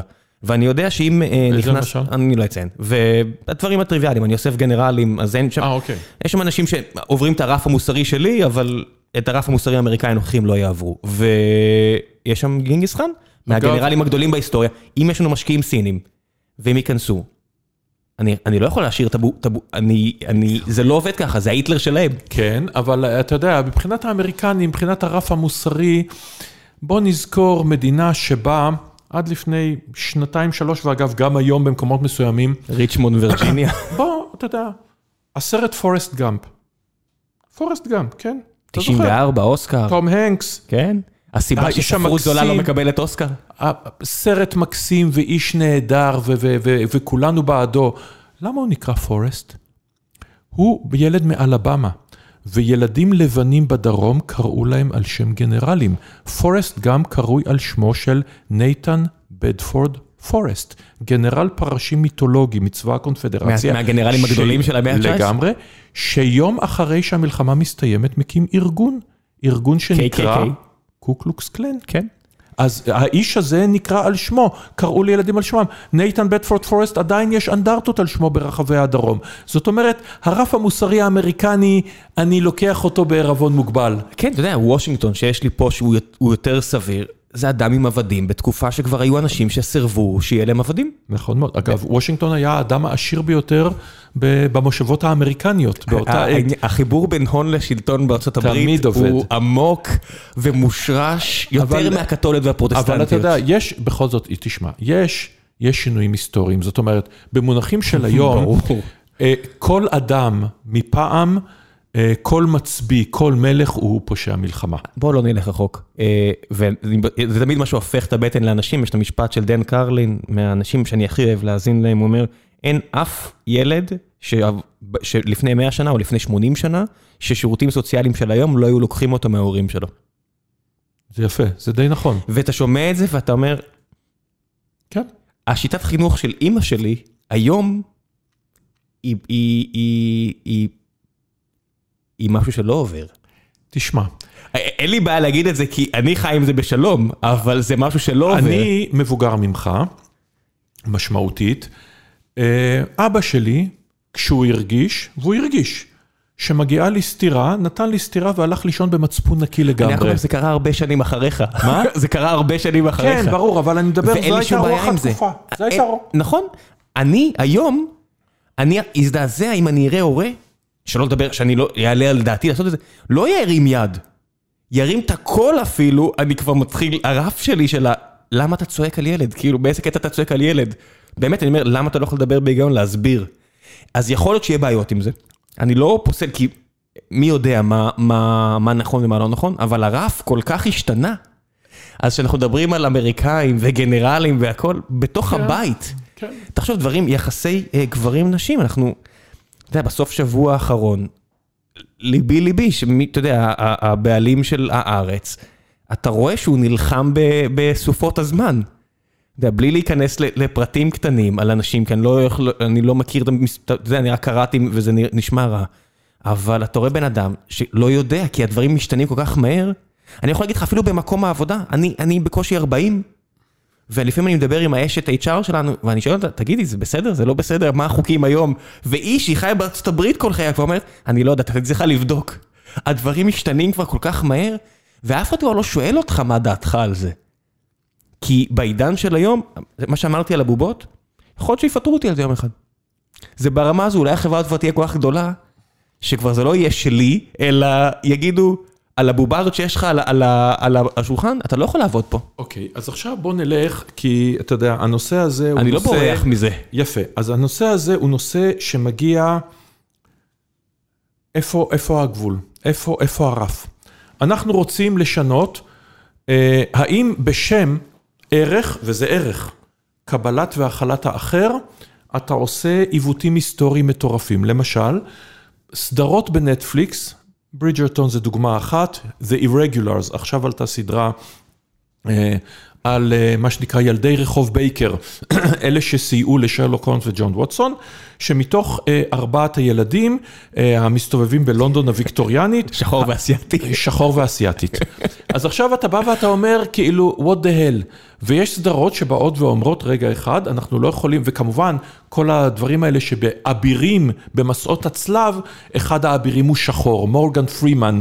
כאילו, מאיפה אתם מביאים את זה? אז אני אאתגר אותך ואני אגיד שאם היה אפשר לעשות סדרות, אם גינגיס חאן יכול להיות אה, מישהו שנראה כמוני, אם תחשוב על השחקן ששיחק את גינגיס... יול ברינר. יול ברינר, שדורון תמיד צחק עליה, שאני דומה לו, אם אנשים לבנים יכלו לתפוס תפקידים של אסיאתים ושחורים, מה הבעיה שיהפוך? רגע, אתה צודק לגמרי. והעוול הזה צריך היה לתקן אותו. והוא, אה, ומיקי רוני שמשחק יפני נלעג, אתה צודק לחלוטין, ופול מוני שמשחק סיני אה, ומקבל על זה אוסקר באדמה הטובה, אתה צודק. ג'ון ויין ויול ברינר וכולם, כן? אתה צודק, טרס בולבה, הכל נכון. אבל אנחנו מגיעים לתיקון. עכשיו השאלה, האם התיקון, ויבואו ויגידו לי, ויכול להיות שזה ככה, שכשאתה לוקח תנועת מטוטלת מכל כך קיצוני, אז היא תגיע גם לקיצוני לצד השני. האם מותר לנו, כי מעלים את השאלות האלה, האם מותר לשף ישראלי אשכנזי לבשל אוכל מרוקאי? האם מותר לשף יהודי לבשל... מה זה מותר? לבשל... מה זה המותר הזה ש... שיושבת מולי אה, בשלנית אה, ערבית, והיא אומרת, יש פה ניכוס תרבותי, ואני אומר, אני נולדתי כאן, אה, לא יודע, אבא של אשתי, שהוא בן אדם כמעט 100, נולד כאן. אה, ניכוס של מי? העגבניה הגיעה מאמריקה, זה לא ערבי. זה כמו שסינים יגידו לאיטלקים, הפסטה שלנו. מה זה? אתם, נכון, מה זה פסטה שלכם? אבל זה בדיוק העניין, נכון. היום, אתה יודע מה, לא יעבור, לא יעבור. עזוב, אתה יודע מה, אני, אורן, אני חייב להגיד... חיים טרפול, כן. שמשחק את סאלח שבתי. אבל האם בשל כך, אנחנו מוותרים על אחת הדמויות הכי מדהימות בקולנוע הישראלי אי פעם, שייקה גולדשטיין, המשחק את השוטר אברהם אזולאי. זאת אומרת... בארץ אני לא קונה שזה באמת בעיה, ש... ש... אה, הרי לא, הילד שלי הוא חצי עיראקי. מה שהיום בארצות הברית יגיע מחרתיים לישראל. הנושא של ניחוס תרבותי... כן, אבל הערבוב אצלנו הרבה יותר חזק מאצלם. הערבוב אצלנו, זאת אומרת, אני מסתכל, אחיין שלי... חצי תימני, הבן שלי חצי עיראקי. אני כן. מסתכל על כל הילדים שלנו במשפחה. אדוני שמע את השם אבישי בן חיים? כן, הקשקוש הזה, אתה יודע, בסוף, שאני עדיין נוסע להורים שלי בבאר שבע, והם מצביעי ליכוד 40 שנה, ואני מנסה להבין, ישראל הראשונה או השנייה? מה, מה, מה, אני לא מתייחס אליו אפילו, אני אנשים אומרים, תזמין אותו, אבל בשלב מסוים הטענות הן כל כך לא לוגיות, עזוב אותי. אתה צודק לחלוטין, אבל הנקודה היא שזה קול שהוא קיים היום. משפיע היום, אני נמצא לא, היום. אני לא מתעלם, אני נותן קונטרה, אני לא נותן במה. יפה, גם אני, אבל עדיין, הנקודה היא שהדברים האלה שחשבנו שיגמרו, אה, אה, גדלנו במה שנקרא כור ההיתוך. עכשיו, אתה יודע, ח... אה, אני זוכר שבזמנו, אתה יודע, שהייתי בקריצה, צוחק על, לועג לחבריי המאוד תל אביבים, המאוד נאורים, המאוד מתנשאים. אנחנו נורא בעד... חברה רב-תרבותית.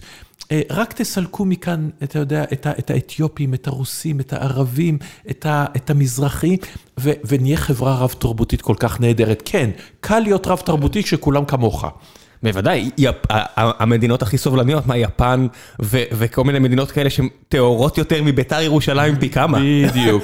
בוא נגיד, אה, בביתר ירושלים יש יותר ערבים מאשר ביפן עם אזרחים לא, לא, נכון. לא מהאים. היפנים הם לא בדיוק סמל הסובלנות, אבל כן, אבל זה מה שאני אומר, המדינות הכי נאורות היום, כן, כן. זה גם מדינות שעקרו מהשורש את הבעיות שלהם. נכון, מדינות שעשו טיהורים אתניים מטורפים, והיום חיות עם דנמרק. הכל כך נאורה, כן, דנמרק היא דנים, כולם דנים אה, למעשה, ולא מקבלים הגירה. ואני חייב להגיד לך אדם אחד הכי מוכשרים וחכמים, יש לנו עובד דני, והוא מדי פעם אומר לי, חלק מהבעיות של שוודיה, כן, כן. כשאני מסתכל על מלמו, חלק מהבעיות, אתה יודע מה זה? כן. אה, מן הסתם לא נסיים את המשפט, אבל אני רק רוצה להגיד, העניין של הבשלנות, זה נושאים שאני נורא אוהב אותם, כי אני אוהב להסתכל על מנות ואיך הן עוברות. הרבה מהמטווח הפלסטיני-ערבי פה, צריך גם להבין שהטורקים ששלטו על חצי עולם, הביאו מהבלקן. בוודאי. זאת אומרת, שאימא שלי אומרת ש, שהרבה מאכלים היא מזה, אתה יודע מה, ישבתי ב... על סירה. לכל, לכל תרבות יש מאכל של בצק ובתוכו אה, אה, בשר טחון או גבינה. כל תרבות שאני מכיר. בורק זה בורקס? כן. בורק. אני מכיר מסבא וסבתא שלי את המאכל הטטרי צ'וצ'ה. שזה בצק יותר פריך. בדיוק, כי אה, מה זה טורקים? זה שבט שהגיע מהמישור באסיה, נכון. וכבש את קונסטנטינופול, שבכלל הייתה נוצרית, ופה אנשים מתחילים ל... אז תלך, אוש פילאו, המאכל... אה, הבוכרי. הבוכ... אתה אומר בוכרי, האיראנים יגידו איראנים, נכון. הפרסים, אה, דוד שלי שהגיע ברגל מפרס, ואני אגיד לך שישבתי בסרינגר, גבול פקיסטן-הודו, ומגישים לי את זה, אמרתי, אה, זה פלוב. כי אני מכיר את זה מיהודים נכון. בוכרים, אה, קווקזים וכאלה, אה, זה פלוב, אורז עם בשר נכון. שהתפוחי אדמה למטה. אבל יש את זה לכולם. היום יש את זה לכולם, נכון. ב-200 שנה האחרונות. זאת אומרת, אם תסתכל אחורה, ואתה יודע מה, תגלה 200 שנה אחורה, שהכל היה טפל ומגעיל. ברור. כי לא הגיעו עדיין תבלינים, ולא הגיעו דברים מהעולם החדש, ולא הייתה עגבניה. עגבניה זה מושג חדש, שכולם פה לוקחים בעלות עליה. המילה עגבניה, תפוח אדמה, כן. המאכל הכל כך בסיסי של כל, דיברנו על אוקראינה, בלרוס, רוסיה. אירלנד, אירלנד, הרעב של תפוח אדמה, למה מה זה? זה זה לא משהו שהגיע מאמריקה? הטבק, השוקולד, אלף ואחד דברים. אז נכון, אז אני מסכים איתך שאנחנו צריכים להיות בעולם אידיאלי של, אה, אה, של פיוז'ן, במיטבו. פיוז'ן שאומר שאתה לא מועך תרבויות מקומיות, אבל מקבל אותן. אבל כשאני מדבר על הגזמה, לפני אה, כמה שבועות, ישנה המשוררת האמריקנית אמנדה גורמן. זו שהתפרסמה כשהיא נסעה, כשהיא כתבה שיר וש, ו, והקריאה אותו בטקס השבעתו של ביידן. בחורה שחורה, פריבילגית, מלגות, הרווארד, כתבה שיר של הכלה, לא שיר של זעם שחור. עכשיו, רוצים לתרגם את ספר שיריה להולנדית. מעולה. לוקחים משוררת הולנדית, מריקה לוקאס אה, ריינהולד, שהיא מתייחסת לעצמה לא כהיא, לא כאני אישה, לא כאני גבר, אלא הם. כהם. כן, הם, די. יפה. עכשיו, הבחורה הזאת, שהיא באמת באה מתחתיות, מסיפור חיים נוראי, והיא אה, הזוכה הצעירה ביותר של פרס מן בוקר העולמי. גורמן סמכה את ידיה על הבחירה הזאת, אמרה בחירה נהדרת. ומתחיל זעם, כי היא לא שחורה, היא לבנה. עכשיו, ואומרים, צריך לתת זה לעבודה לבחורה שחורה. עכשיו, אני אומר, אתה יודע מה, מה, מה הקשר בין חוויית החיים של הולנדית שחורה לאמריקנית שחורה? זה לא אותו דבר. מה הקשר לתרגום? אתה צריך לקחת את המתרגם אותו. כן. אבל בוא נלך לא, הלאה. יש דברים שאוניברסליים, אדם סורינמי הולנדי יכול להגיד, התייחסו אליי בגזענות בהולנד הלבנה, באותה צורה שהתייחסו לאדם א', שחור. לא. א', לא, זה לא ב- נכון. בוודאי שלא, כי הכל שונה, אבל הטענה תהיה שברוב העולם שחור יותר... לתרג... יפה, כן. אז תרגום שירים, אתה צריך להיות מתרגם מעולה. האם נגיע ליום שבו, ויכול להיות שאנחנו צריכים להיות יותר רגישים, אה, שלא יהיו יותר אה, גינקולוגים גברים. שפסיכולוג יטפל רק בגברים ופסיכולוגית בנשים. האם בקולנוע יהיה מותר להטרוסקסואל לשחק הומוסקסואל ולהפך? כבר עכשיו אתה- מנסה להקצין, אבל אתה יודע שהיום כבר אסור. אוקיי, אז עכשיו איפה אנחנו מגיעים בדברים האלה, עד איפה אתה בא ואומר, אוקיי, יש פה משהו שאני מקדם אוכלוסיות שהוחלשו ודרסחו עליהן ורמסו אותן במשך שנים רבות, ומאיפה הנקודה, שזה תסלחו לי, זה מגוחך. הגיחוך הוא חלק מהחוויה האנושית. הרבה מהדברים שאנחנו עושים, אומרים, הוא מגוחך. אתה יודע, זה בסופו של דבר, אה, מהבעל שמצא את המדים של הרב אלוף ורץ לבן גוריון כדי להראות, היי, תראה את הרב אלוף הזה, ש- שזה הרמת אה, מוסר של צה"ל, והוא גיבור עם, ואלוף אחר שמתעסק עם קרימינלים, ויש עליו שמות של רחובות. וכוכב יאיר, וכל מיני דברים על אברהם יאיר שטרן, שהיה טרוריסט פלוס בן אדם שניסה לשתף פעולה עם הנאצים, כדי להרוג בריטים, ולמען, אתה יודע, זה דברים שהם לא, לא ספקולציות. אז רגע, בוא אני אעצור אותך פה. יש, יש, הנושא יש, הזה, כן. הנושא הזה הוא מרתק, של מי הוא בוגד. טלרן, שר החוץ של נפוליאון, אחד האישים המדהימים בהיסטוריה, אני מעריץ אותו, בן אדם שלא טעה מעולם, לא באישי אני- ולא בלאומי, אני- אני אשיר, אה, אמר, אה, בגידה כן. היא עניין של תאריכים. כלומר, בוא תסתכל, בוא נלך רגע למרד הגדול. ניקח שלושה אישים, יוחנן בן זכאי, אלעזר בן יאיר, יוסף בן מתתיהו. מי מהם בוגד ומי במה? משרת את עמו? בוגד במי? יוחנן בן זכאי זה בן אדם שמשת"פ. הוא בורח מהקרב בירושלים, הוא מתגנב החוצה בארון מתים, כי אסור לצאת מהעיר הנלחמת על חייה, הולך אל טיטוס, טיטוס, ואומר לו, תן לי את יבנה ואת חכמיה, ומקים מחדש את היהדות. אלעזר בן יאיר, על, שלום, על שלושתם יש רחובות אגב, אלעזר בן יאיר זה קנאי, רוצח, ששאלה גדולה אם הוא הרג אי פעם רומאי, עושה את נאום ההתאבדות המפורסם, ויוסף בן מתתיהו, הבוגד, הבוגד, שהוא הבן אדם שאם לא הוא, אנחנו לא יודעים מאומה על המרד הגדול. זאת אומרת, תולדות מלחמת היהודים עם הרומאים זה אנדרטה לגבורה היהודית שכותב הבוגד. מה אני בא לומר? אה, טוב שלא המשכת ליוסף בן מתתיהו, כל הסיפור של מצדה וכל הסיפור מלחמות היהודים, הוא המציא אותו. עזוב המציא לא המציא, הסיפורים הם של אדם שהפך, רצה ללכת לחיים הטובים ועזב את פלסטינה, את ארץ ישראל, את כנען, את כל המילים שאתם רוצים, האדמה הטובה הזו. והלך לבירת העולם. הלך לבירת העולם. לא ניו יורק, רומא. כן, אפילו עוד פה, אתה יודע, מסגיר את יודפת וכולי וכולי. עכשיו, מה אני בא לומר? אתה הזכרת את אברהם שטרן יאיר. במהלך חיים של בן אדם, 70-80 שנה. כן, יאיר זה הבן. כן, כן. יאיר זה היה הכינוי של אברהם. ברור. ויאיר זה הבן, הרבה, אני לא רוצה להתבלבל, אתה יודע. בן יאיר שטרן. כן, כן, בכל זאת, האב, שאני התייחסתי, הרי, התייחסת לאב. היום בטוויטר נורא נהוג להטיח בבן של מישהו שעל טרוריסט על אבא שלו, אני עושה הפרדה מוחלטת, אני לא מאמין בחיבורים האלה. דיברתי על האבא, אברהם שטרן. מה גם שאת יאיר שטרן, שהיה הבוס שלי בטלוויזיה, ואני אוהב אותו אהבה גדולה. כן, אני עושה פה הפרדה מאוד... ברור. כן. אבל לחזור רגע לענייננו. בואו ניקח את, את אליהו חכים ואליהו בית צורי, רוצחי הלורד מוין. זה היה רצח, כן? אני לא נכנס לשאלה הגיע לו, לא הגיע לו. עכשיו, באותה עת, בריל טיים, ב-44, כל היישוב היהודי מגנה אותם גינוי נורא. היום יש רחובות על שמם. זאת אומרת, אני אומר, ההסתכלות של מי ראוי להנצחה ומי לא, חכה טיפה, אתה יודע מה, ופתאום כן. מתברר לך שהאדם השנוא, המבוזה, הקיצוני, הרוצח, הוא פתאום פטריוט ולהפך. כן. אורן, סבא שלי שהגיע ארצה, יש הרבה פה חבר'ה מברית המועצות, הסבא שלו היה רוסי, הוא היה מולדובני שלמד רוסית, mm-hmm. ויש הרבה מהם שמסתובבים פה עם המדליות והכל, על גבורה שהיא לא, לא נתפסת, לא, אין, אין דברים שאני עשיתי לא, לא קרובים. לא יענו בכלל, כן. והוא זרק את הכל. עכשיו, גם על ערש דווי הוא לא אמר יותר מדי, אבל ב-46-45, כשהצבא האדום נכנס לברלין, הזוועות שהאנשים האלה עשו בפקודה, כן. למשך 24 שעות עד שהייתה שריקה של הקצינים, אז בסדר, זה גרמנים וזה עם שעשה את הדברים הכי נוראים בהיסטוריה, המתועדים. אה, לא יודע, מגיע, לא מגיע, זה זוועות, זה אונס של כל אישה זקנה צעירה. אונס של מיליונים. כן. אנחנו מדברים היום, אנחנו חיים במדינה שבה אה, אדם שירה באדם אחר שעמד למות, היה לו אולי רבע שעה לחיות, או עשר דקות לחיות, וקיצרו את העשר דקות לרבע שעה, ואני מאוד בעד mm-hmm. מה שעשו, כי אני חושב שזה מעשה סמרטוטי לעילה ולעילה, אבל מגיבור לנבל להכל, הקיצור של רבע שעה של חיים של אדם שעמד למות ורצה להיות טרוריסט. ומצד שני, יש מצעד וטרנים, שאתה אומר, אף אחד לא ישאל אותם מה הם עשו בברלין 1945 כשהסתיימה המלחמה, כי אנחנו מעדיפים להסתכל הצידה. שמדברים פה על מגש הכסף ודור הזהב כשקוראים את מכתבי יוני, והוא מסתובב על אנשים שהורידו כוח קומנדו סורי, ומניחים להם רימונים על, על אנשים, וכדי לראות אותם מתפוצצים שהם עדיין חיים, אנחנו לא חוקרים את זה, זה לא מעניין אותנו. אנחנו מעדיפים להתמקד כי יש תיעוד.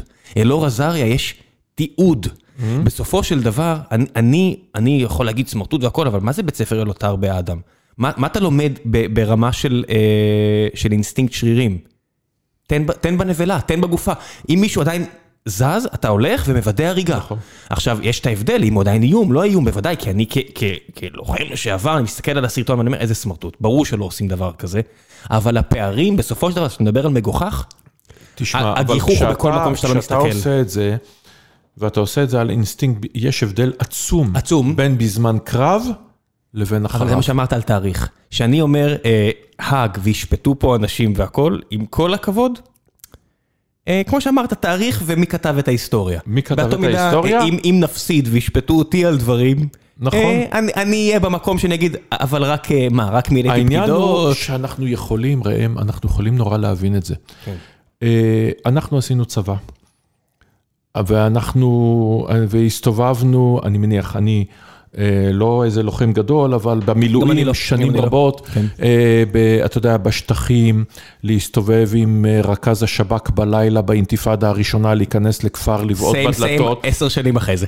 אתה יודע, להוציא אנשים, וכשהקוף, אתה יודע, עם המסכה עובר ואומר זה כן, זה לא, כל מיני דברים שבריל טיים אתה, אתה קצת חושב עליהם, והיום אתה חושב עליהם אחרת לגמרי, ועדיין, אני נורא מבין, מבין את אה, חלק מהאנשים אה, שנכנסים, המרינס, אתה יודע, מגיעים לאיזשהו כפר, הם מבוהלים, הם לא יודעים לאיזה מלכודת הם הולכים להיכנס, חבר שלהם, מישהו בא לשתף איתו פעולה וירה לו בפרצוף, הוא נכנס לאיזה פרוצה והכניסו לו רימון יד, הם בפחד מוות, הילדים הכפריים האלה מאלבמה, או השחורים מהגטאות בניו יורק, הם נכנסים לשמה, וכל בן אדם הוא אויב מבחינתם. עזוב את זה שעבור חלק מהם האויב, מי שירה עליהם בגב זה החבר שלהם לצוות, כי יש לך אמת מוסר טיפה יותר גבוהה, פט טילמן וכל מיני כאלה. אה, בסוף, מלחמה ונשק זה דבר מזעזע ונורא ודברים קורים, ואם אתם רוצים לנתח הכל, דברים נוראיים. יש, פה, יש לי פה את הפסל של אה, גנרל אה, לי שרמן, שהאחיינית שלי גם נקראת ככה, ששרף את אטלנטה. נכון. שרף אותה עד היסוד. ואמר, מלחמה זה לא כיף, מלחמה זה גיהנום.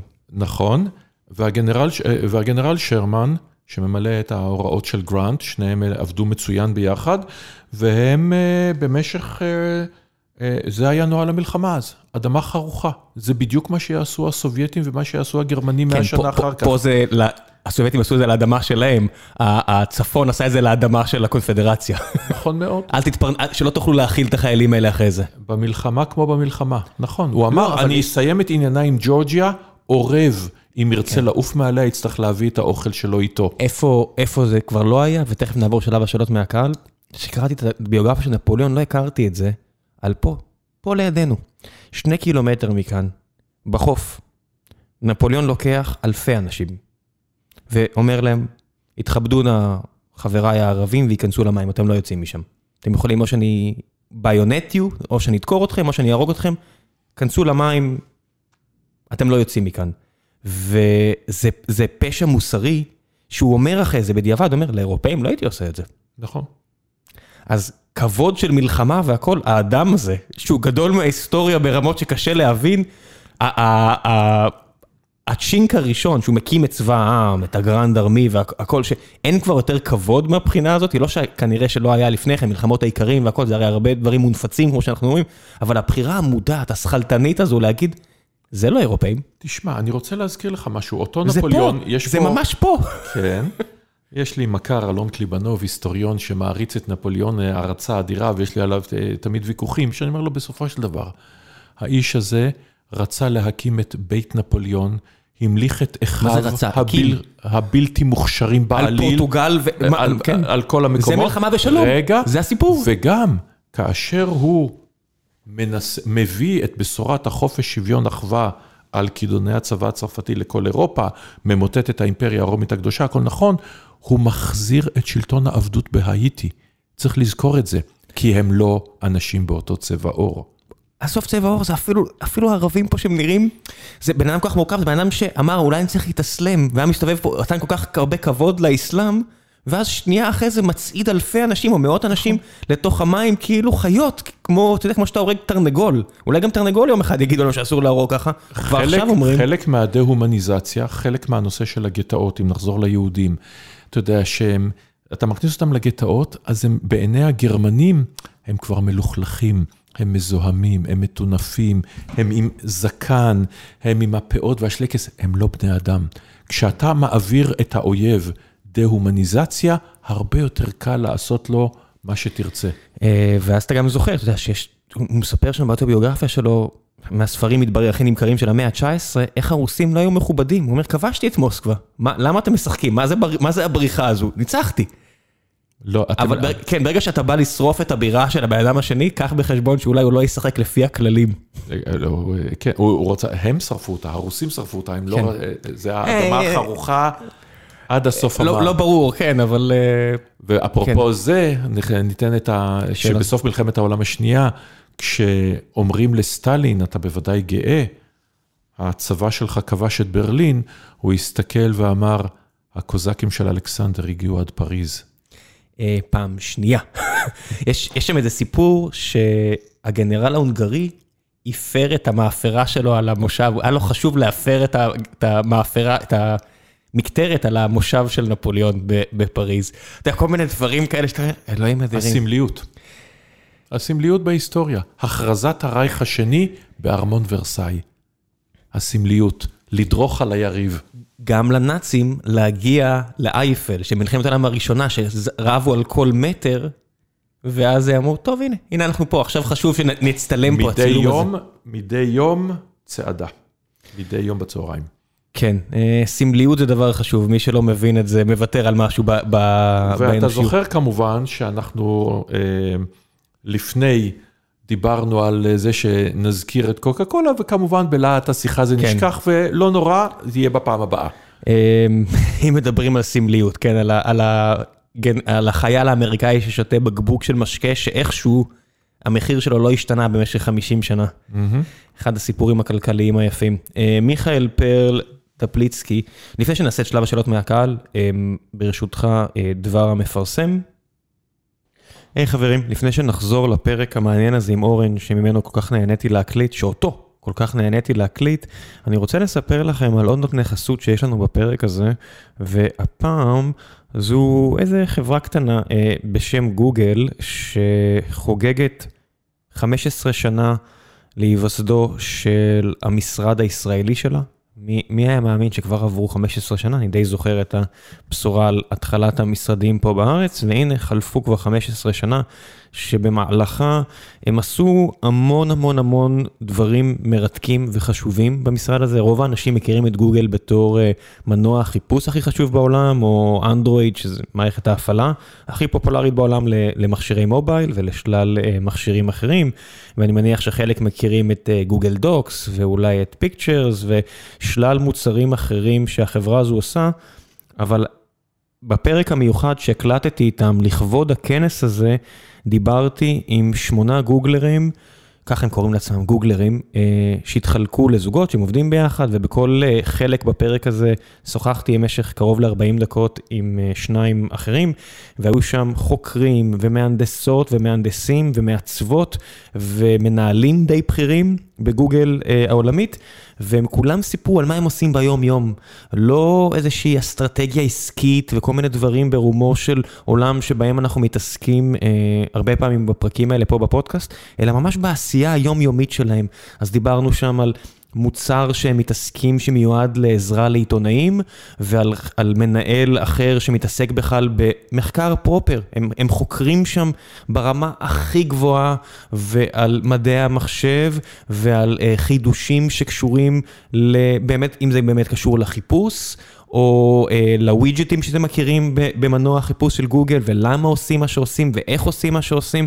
היה לי תענוג גדול לשוחח איתם. אני גם אשחרר את הפרק הזה אם ייתנו לי, אה, כפרק רגיל של גיקונומי אחרי הכנס, אה, ואם לא, אז כדאי שתירשמו לכנס, כי היו אחלה שיחות, ואני מקווה שתהנו מהם. אני אשאיר לכם לינק אם אתם רוצים להירשם לכנס, שיהיה מן הסתם, לצערי, רק דיגיטלית.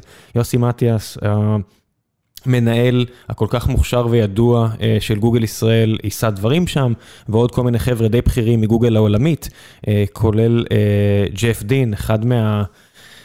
החוקרים הכי בכירים היום בעולם, לא רק בגוגל, שדיברנו עליו בפרק, הוא היום מנהל senior vice president של research ו health בגוגל, והוא יישא דברים בכנס הזה, אז לצערי עמו לא יצא לי לשוחח.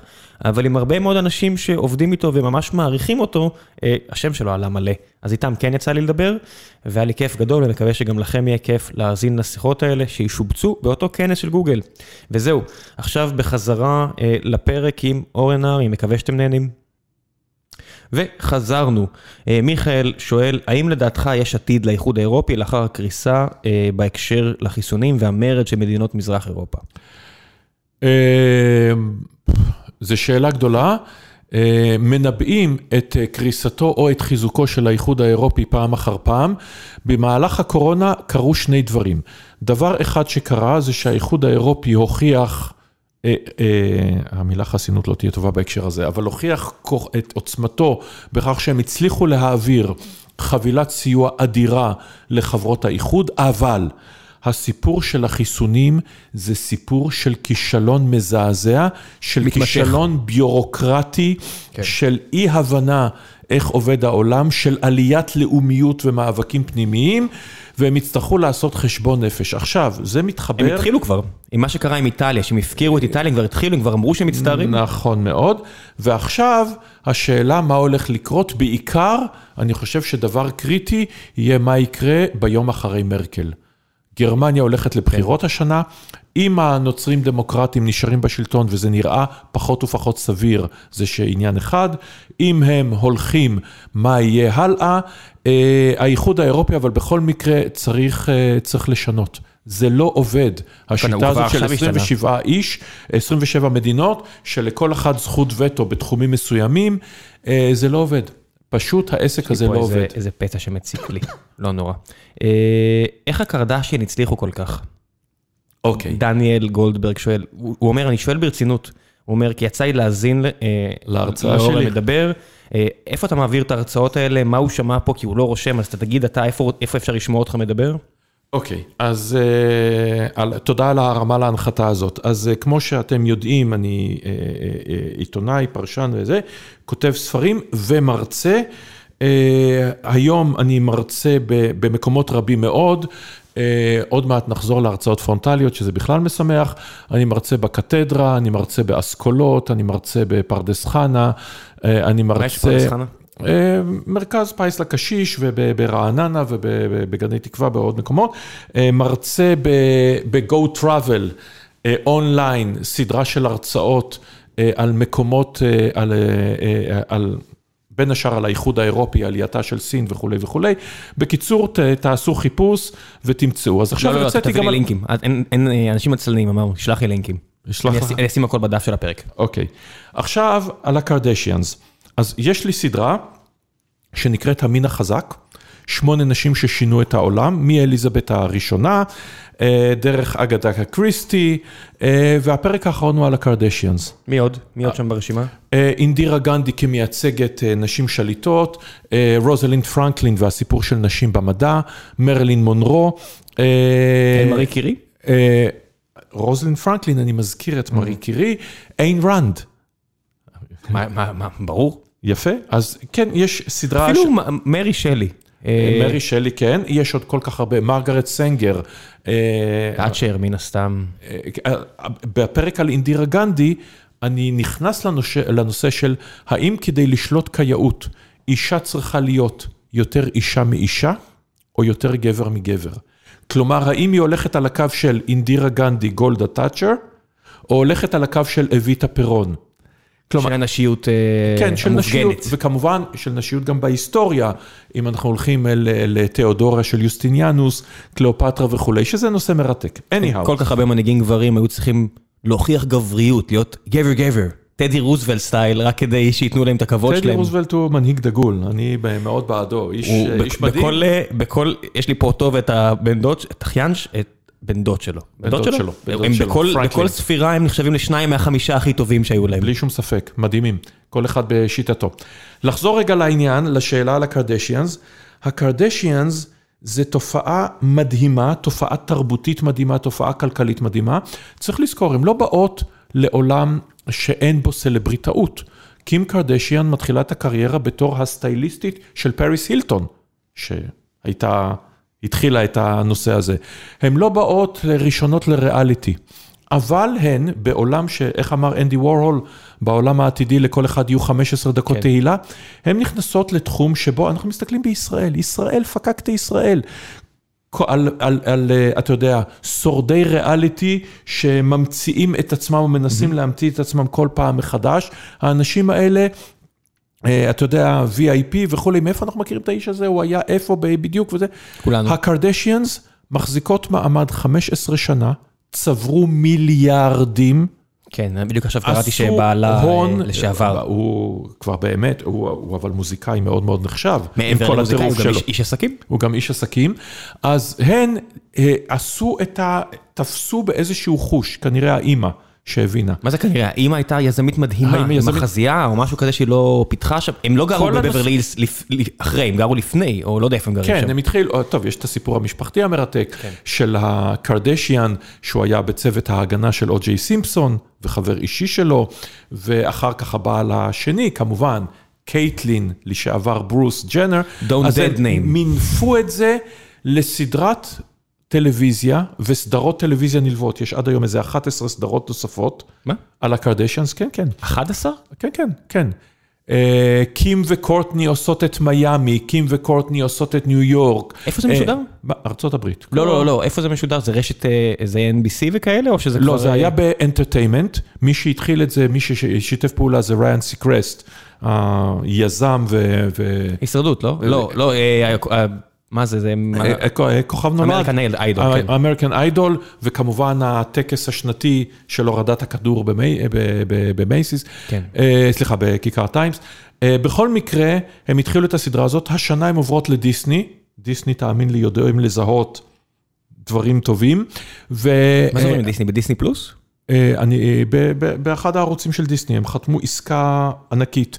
הן ממשיכות את הסדרה, 21 עונות, אה, מבוססת אינסטגרם, מבוססת העולם החדש, אבל גם קווי איפור, קווי הלבשה, אימפריית עסקים של נשים, אגב, דיברנו על דת, הן מאוד מאוד דתיות, או כך לפחות הן מצהירות. עזוב את הלבוש שלהן. מה הדת שלהם? אה, הדת שלהם היא הדת הנוצרית של הכנסייה הארמנית. אה, הם ארמנים? הם ארמנים. קרדשן זה ארמנים? הקרדשיאנס הם ארמנים, כאשר היא באה לעשות את טקס ההטבלה, זה היה בכנסייה פה בירושלים, במזרח ירושלים. North West, כן, צפון מערב, הוטבלה, קים וקניה, הגיעו לכאן, לארצנו הקטנה והמתפתחת. למה, מה הקשר של ארמניה, מעבר לזה שהעות'מאנים הצעידו אותם פה לאזור שלנו, לסוריה, מה הקשר של ארמניה? אה, יש פה כנסייה ארמנית, יש פה את הרובע הארמני בעיר העתיקה. לא, מה, אני לא מכיר פשוט בבורות, אה, אז עכשיו, הם במקור הם ארמנים, אגב, הם נאבקים למען, עכשיו הייתה המלחמה החדשה בין ארמניה לאזרבייג'אן. אז נגרנו מאוד מאוד, נגורנו קרבאח, הם מאוד מאוד אה, בעד הנושא הארמני, הם אה, מתפללות כל יום. הן גם משתמשות בשפה וולגרית, הן מתלבשות לא בדיוק בלבוש שכמרים היו מחשיבים אותו כהולם, אבל שוב... בית בורג'ה היה כן. אפיפיור, ודיבר ודיבר ועשה. עזוב, זה... אבל אני הוא לא לא התחיל כאיש דת, מדבר- הוא קנה את האפיפיורות.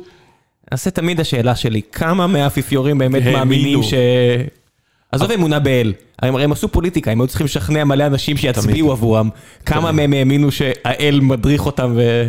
אה, אה, כמו מנהיגים בעולם, יש כאלה שיטענו גם במדינות לא מאוד רחוקות מכאן, בשלב מסוים אתה מזהה את טובתך עם טובת המדינה. אני טובתך המדינה. עם טובת הארגון. בלעדיי המדינה היא כלום. אני, והמדינה בלעדיי תקרוס. אני הוא האדם היחיד המחזיק את האצבע בסכר, בלעדיי יהיה פה תוהו ובוהו, אז אני פצצות תמיד, אה, אטום. אז אני רק אומר, חורבן. אה, בסוף אף אחד מאיתנו לא חי לעד. אה, ג'ק וול שהקים אימפריה נהדרת ב-GE, היום היא שווה 20% ממה שהיא הייתה שווה. מי ש- מי שחושב שאני במדינה אימפריה, לה. כל אימפריה, כלכלית, עסקית, תרבותית, מדינית. אימפריות קמות ונופלות. חוק טבע, קרה לכולנו. כן, חלק החזיקו יותר, חלק החזיקו פחות. ציינת את דיסני. דיסני פעם אחרי פעם ממציאה את עצמה מחדש. בשנת הקורונה היא מגיעה לשיא שלה כשכל הפארקים סגורים, כשהמנכ"ל הוא המנכ"ל שהגיע מה, מהפארקים. למזלה, הנשיא אה, בוב אייגר, שהיה המנכ"ל, לא הגיע נכון, מהפארקים. אבל אתה יודע, שאלה גדולה, אה, בכלל, כל תעשיית הקולנוע יכול מאוד להיות שהקורונה, המשבר הזה, האירוע הזה, הוא יאיץ תהליכים ויאט תהליכים וישנה תהליכים, זה ברור לנו. אין לנו מושג. כמובן, בהתבסס על הטכנולוגיה הקיימת, ויכול מאוד להיות שאנשים לא יחזרו לקולנוע, אולי יחזרו לזמן קצר, אבל אתה יודע, ההרגל הזה של בואו נישאר בבית בטלוויזיות שהולכות וגדלות, למה לצאת ולחפש חנייה ולשלם הון ולשלם בייביסיטר, בואו נשב בבית ונראה את הסטרימינג, זה יהיה השינוי הגדול. אני שמעתי את מרק צוקרברג מדבר לפני כמה שבועות על עתיד ה-VR ו-AR וכמה שמאמינים בזה. אה, ביולוגיה לא משתנה כל כך מהר. הצורך בלשבת עם בן אדם ולפגוש אנשים ולחלוק אה, סעודה או לא יודע מה, גם מסעדה הרי, עם כל המשלוחים והכל, אני לא חושב שמסעדות הולכות להיעלם. זה סוג של חוויה, אתה צודק, אבל הן הולכות אחרת. להשתנות. והנושא הזה של להיות לבד, אתה יודע מה? אנחנו רואים, אפילו בזמן הקורונה, בשנה הזאת, את ההתמוטטות בשיעורי הילודה, בתור דוגמה. זאת אומרת, אנחנו רואים איך תוך שנים ספורות... מלבד ישראל, נכון? ישראל, עזוב, ישראל... אנומליה לא- מוחלטת אנומליה פה. מוחלטת. כן. אבל בכל, בעולם המערבי, אנחנו רואים אה, דברים שהיינו בטוחים, אתה יודע, המין האנושי, מיליוני שנה היינו ציידים לקטים, עשרת אלפים שנה פתאום התחיל עידן החקלאות, היום אתה יודע, עידן ההליכה למשרד התחיל לפני 200 שנה, רק לפני 200 שנה. ההליכה לעסק, לבית החרושת, עד אז עבדו בבית. או בשדה ליד הבית. כן. פתאום הלכו למקום העבודה, ויכול להיות שעכשיו, אתה יודע, הדברים הולכים אה, להשתנות. למידה, נחזור להיות ללמידה מהבית, שהייתה בעצם מרבית שנות בוא נחזור ללמידה נקודה. אה, זה- זה זה זה ש- יהיה יופי של התחלה. אה, נתחיל מזה. כן, לפני שנראה איפה עושים את זה, בוא, בוא, נלמד, בוא נלמד. איך אתה מודד קריסת דמוקרטיה ועליית פופוליזם? זאת אומרת, מה המדדים שלך לזה? אין, אני לא יודע לומר עד כמה זה מדדים, זה כמו יופי, או אם תרצו, כמו פורנוגרפיה. זה משהו שאנחנו יודעים לזהות אותו, אבל לא בהכרח יודעים להגדיר אותו. כלומר, כאשר אני רואה, אה, יש, יש מדדים. כאשר המשטר מתחיל לרדוף את התקשורת, את בתי המשפט, את שלטון החוק. אה, כאשר באים ואומרים, מי הוא חלק מהעם ומי הוא לא חלק מהעם, מי לגיטימי ומי לא. כאשר באים אה, אה, ואומרים שבעצם דמוקרטיה היא אך ורק, היא אך ורק נושא שלטון הרוב, אבל לא הגנה אה, על... מיעוט ועל זכויות הפרט, כאשר יש נושאים שאסור לדבר עליהם מפאת כבוד המדינה, כבוד השליט, כבוד לאבותינו, כל זה אחרי, הדברים כל האלה. שאמרת עכשיו זה אחרי שבכלל יש בחירות. זאת אומרת, יש, יש הרבה מדינות שזה כאילו דמוקרטיה, לא, אה, איראן, רוסיה, על- מצרים. אה, עצם הבחירות הוא, הוא, הוא בוא נגיד, פארסה. בארצות לא. הברית וישראל שאומרים יש זיופים והכל, קשה לי להאמין שיש אחוז גדול באוכלוסייה משמעותי, ובארצות הברית זה כבר מתחיל אולי, כן, ההתפוררות הזו בבסיס. האקט של הבחירות, אני יותר פסימי ממך. אני חושב שאם תעשה מחר משאל בארץ? במדינת ישראל, כמה אנשים בעד סגירתו של עיתון הארץ? אני חושב שאתה תופתע מאוד לרעה אני לא אופתע. מהאחוז. אני לא אופתע. אני, אני בטוח שזה באזור ה-30-40 אחוז. אני לא, אני לא בטוח שלא יותר. כמה אנשים בעד סגירתו אה, של ארגון בצלם? כמה אנשים בעד מניעת תרומות מהעולם לארגוני שמאל? לא ארגוני ימין, שמקבלים כמובן תרומה מהאוונגליסטים, כי האוונגליסטים הם ידידי ישראל. ג'ון אייגי חבר טוב. יפה. בקיצור, אני חושב שהנושא הזה של לאומיות סלש לאומנות זה דבר שקיים בכל מקום, וזה כן. לא בהכרח דבר רע, שלא תהיינה אי הבנות. אני לא בעד עולם שהוא כולו, גלובליזציה ומחיקת המושג המדינה, כי אני חושב שזה לא ריאלי. עזוב, לא ריאלי, זה לא עובד. זה בסוף, לא עובד. מה זה עובד? אתה צריך שלאנשים יהיה טוב ובכמויות... אתה צריך שאנשים כן. תהיה להם נקודת הזדהות.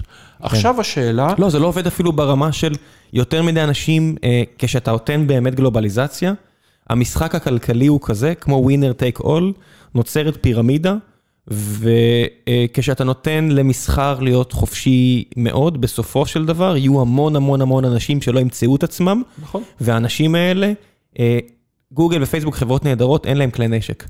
כשיבואו אנשים למשרדים במאונטין ויו, בפאולו אלטו, כל המקומות האלה, ולדרוש ראשים של אנשים שהתברברו יותר מדי עם הכסף שלהם, וההצלחה המדומיינת, אמיתית, אבל מדומיינת במונחים של כוח, וכוח אמיתי זה בסוף נשק, אה, זה בעיה. נכון. אתה, אני לא מדבר פה איזה מקום אידיאליסטי, אני אומר, בסופו של דבר יש יותר מדי אנשים מחוץ למשחק. ואנשים לא מקבלים את זה לאורך זמן שהם מחוץ למשחק. נכון מאוד. אז זה בעצם מה שהם אומרים, גם בעניין הצדקה, אבל גם בעניין מקומות אחרים. זה מה שאמר טדי רוזוולט, דיברנו עליו לפני יותר מ-100 שנה, שהוא אמר שהוא הציל את הקפיטליזם, והוא צדק. כי אם אתה תהיה במצב שבו משחק סכום לא. אפס, שיש לך רוקפלר ואנשים שגוועים ברעב, אז יבואו אל רוקפלר עם לפידים וקלשונים. לנו יש פה ב- בעיר הזו רחוב על שם ברנדייס, אין רחוב אה, רוזוולט, לעניות דעתי, אה, וברנדייס, לואיס ברנדייס, השופט היהודי הראשון בבית המשפט העליון, אה. יש לו חלק עצום בסיפור הזה, נכון ציוני מאוד. גדול. אה, נכון. אנשים, אנשים מאוד, הרבה אנשים יהיו מעורבים, כולל הבן אדם שרצח את את הנשיא לפני, מקינלי. ליאון צ'ול גוש, אה, אנרכיסט פולני. עוד שם, אה, תמיד שלוש שמות, אה, שם אחד, שלושה שמות. ככה זה, רוצחים, יש, אתה, אתה יודע את השם האמצעי, אבל אתה לא... כן, את הקורבנות. לא האנשים, אה, בכל מקרה, לחזור רגע לנושא הזה, אז היום אתה רואה כמה מאפיינים בנושא של האדרת העבר, אתה רואה אה, הדגשת המדינה, הדגשת השליט, הדגשת הדת שלנו, הדגשת הערכים שלנו. זה באמת שונה ממה שהיה לפני כן? ומה זה הלפני כן הזה? אז לפני כן, במקרה של פולין והונגריה, היה את, ה, את הקומוניזם. אבל רגע, אחרי הקומוניזם היה שלב של ממשלה ליברלית.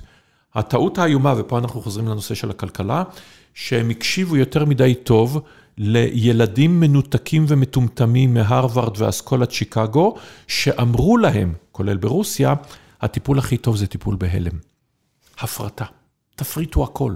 תיפטרו מכל הנכסים, זה יביא לקפיטליזם ודמוקרטיה, שזה דברים שהולכים ביחד. כמובן הם לא הולכים ביחד, כמו שסין מוכיחה לנו.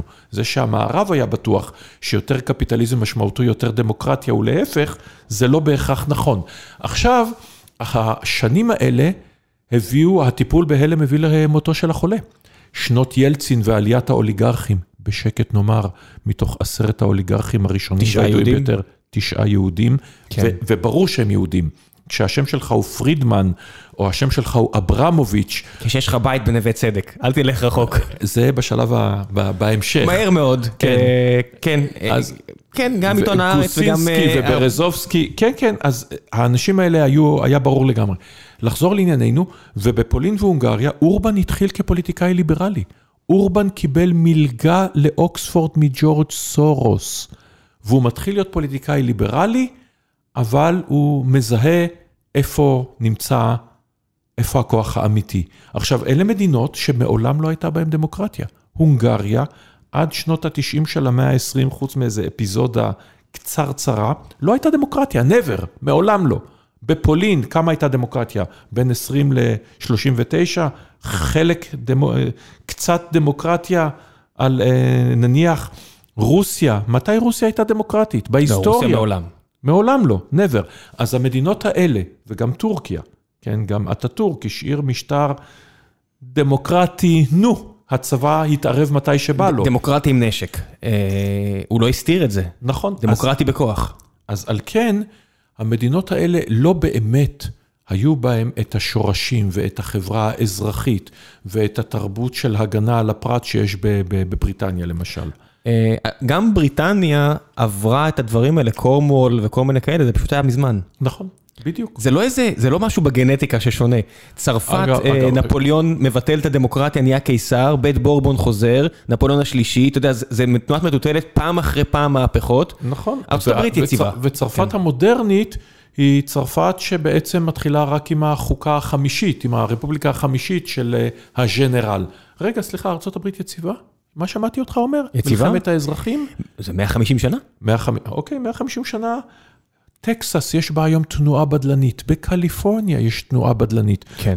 הברית היום יש, יש רבים איומים, מאוד. אבל עדיין עדיין יש יציבה. איומים, נכון, אבל ישנם אנשים, אה, ארבעה נשיאים נרצחו, יש לך מיליציות, יש לך תיאוריות קונספירציה, מכאן עד? להודעה. אתה, אתה, מב- אתה, אתה יודע, זה ארבעה נשיאים וכל כך הרבה אנשים בולטים ממרטין לותר קינג. נכון. וקנדי אחר שהוא לא נשיא. אלא בדרך לנשיא, נכון. ומלקולם אקס, אתה צודק.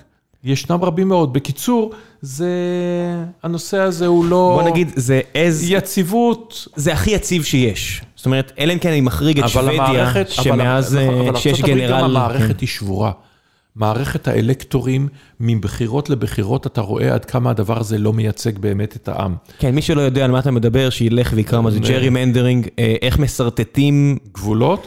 באוסטין, רק כדי... רק אה, השבוע מושל ג'ורג'יה חתם על חקיקה שבשורה התחתונה נועדה למנוע משחורים דמוקרטיים להצביע. בשורה התחתונה, ג'ורג'יה הייתה אחת משלוש מדינות שבזכותן ביידן בבית הלבן. ג'ורג'יה נתנה שני סנטורים דמוקרטיים שבזכותם לדמוקרטים יש רוב, רוב, שוויון שהוא רוב בסנאט. על כן הם נשבעו הרפובליקנים לא יקרה יותר, וכשאתה שולט במדינות, אתה מעביר חקיקות שאתה. אתה צריך להעביר 2-3 אחוז, לא יותר מזה. זה מספיק. כן, בגלל זה על המשפיענים ההיסטוריים פה שלי, יש, פה את אה, רות ביידר גינסבורג, שמבטאת את הכוח שיש בבית המשפט העליון האמריקאי, והחשיבות שלו במאה ה-20. כן, מבטאת אותו בין השאר במותה. ו... ובתחליפים שלה, אה, בדיוק. שנשארים שם הרבה אחרי שה... נשארו שם לעוד שנים כן, רבות שפה, מאוד. מי שפה אומר, אה, בית המשפט העליון צריך לרסן את כוחו, כוח בארצות הברית הוא עצום, הוא... הם לא מתחלפים. אין מעליו.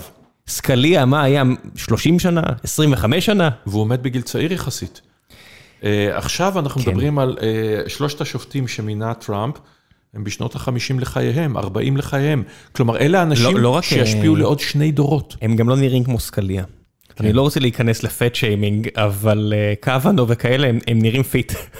למי, למי שבונה על מוות מוקדם, הוא נראה כמו אדם ששומר על עצמו. ואגב, אפרופו ייצוג, שאומרים גם בית המשפט העליון בישראל לא מייצג, בית המשפט העליון האמריקני, עד לפני דקה, מתוך, במדינה שהיא רוב מוחלט פרוטסטנטי לסוגיו, היו שישה קתולים ושלושה יהודים.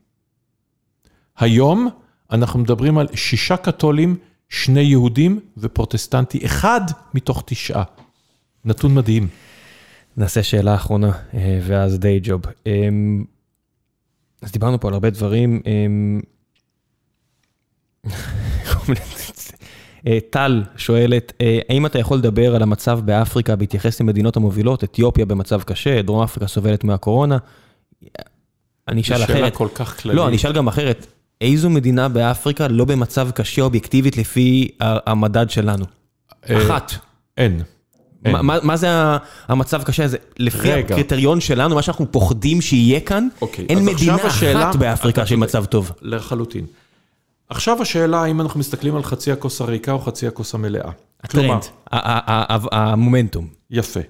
כי אפריקה אובייקטיבית, אתה לוקח את אפריקה, ודאי אפריקה מדרום לסהרה, אבל גם מצפון לסהרה. כלומר, המדינות שעברו את האביב הערבי הן במצב קשה יותר משהיו לפני עשר שנים, למעט אולי טוניסיה. אולי אפילו נפסיק לקרוא להם מדינות עוד שנייה וחצי. אבל נגיד אפריקה מדרום, מדרום לסהרה, אפריקה השחורה, היא במצב קשה אובייקטיבי, כלכלי, מדיני וזה. אבל, אם נסתכל על אפריקה של שנות ה-70-80, שבהן כמעט כל המדינות היו דיקטטורות, ונגיד בזימבבואה, אז, אה, אה, ודרום אפריקה, אה, היה שלטון המיעוט הלבן, ברודזיה נגיד עוד בשנות, בשנות ה-70.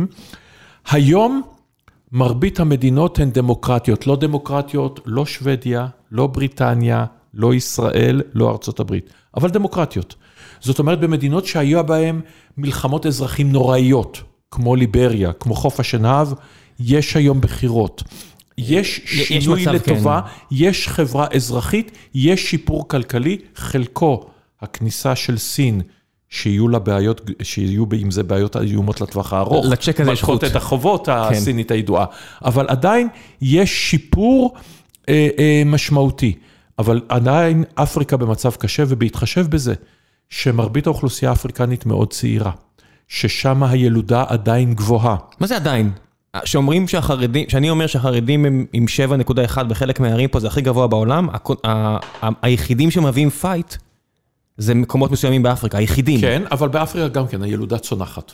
כי יותר עוברים לערים, ואז אה, ויש יותר השכלת נשים כן, לבריאות. אני, אני... אבל עדיין, אתה, צודק. בסוף מצרים שמתווספים, זה עדיין אפריקה, מצרים... מתווספים מיליון מצרים כל עשרה, 11 חודשים. ניגריה, כשאתה מסתכל על כמות הניגרים, אני אומר, מה, מה זה 200 מיליון אנשים במדינה בלי כלכלה חזקה? מה, מה אמור לקרות אתה שם? אתה צודק, מה שאמור לקרות שם אה, זה אסון והגירה. בסוף רואנדה... זה לא רק בגלל הבלגים, זה בגלל שהכלכלה לוחצת על אנשים, וכבר מתחיל להיות מש... בעיות משאבים, ויש אחד שרוצה לקחת את המשאבים מהשני, נכון, וברגע וגם, שהצבא יוצא, וגם, קורה דברים. לזה, ונוסיף לזה כמובן את uh, השתנות האקלים הגלובלית. אז אנחנו, אפריקה נמצאת בפני מצב מאוד מאוד קשה, וכמובן שאר העולם, אין כספים. לצדקה מעבר לגייטס וכולי. זאת אומרת, האו"ם, אין, אין, המדינות תורמות פחות ופחות, גם יש להן פחות ופחות. אז כמו שאמרתי על העניין הזה של אה, להוריד, לעזור לאנשים אחרים, או שתעזור להם, או שיום אחד הם ידפקו לך על השער. זה לא מיתוס, זה לא איזה משהו ברור, רחוק. ברור. אה, דופקים על השער של אירופה, ברור. ואומרים, זוכרים שלא עזרתם לנו? זוכרים שהייתם קולוניאליסטים? נכון הנה, אנחנו מאוד. פה עם המזוודות. נכון מאוד, נכון מאוד. מסוריה...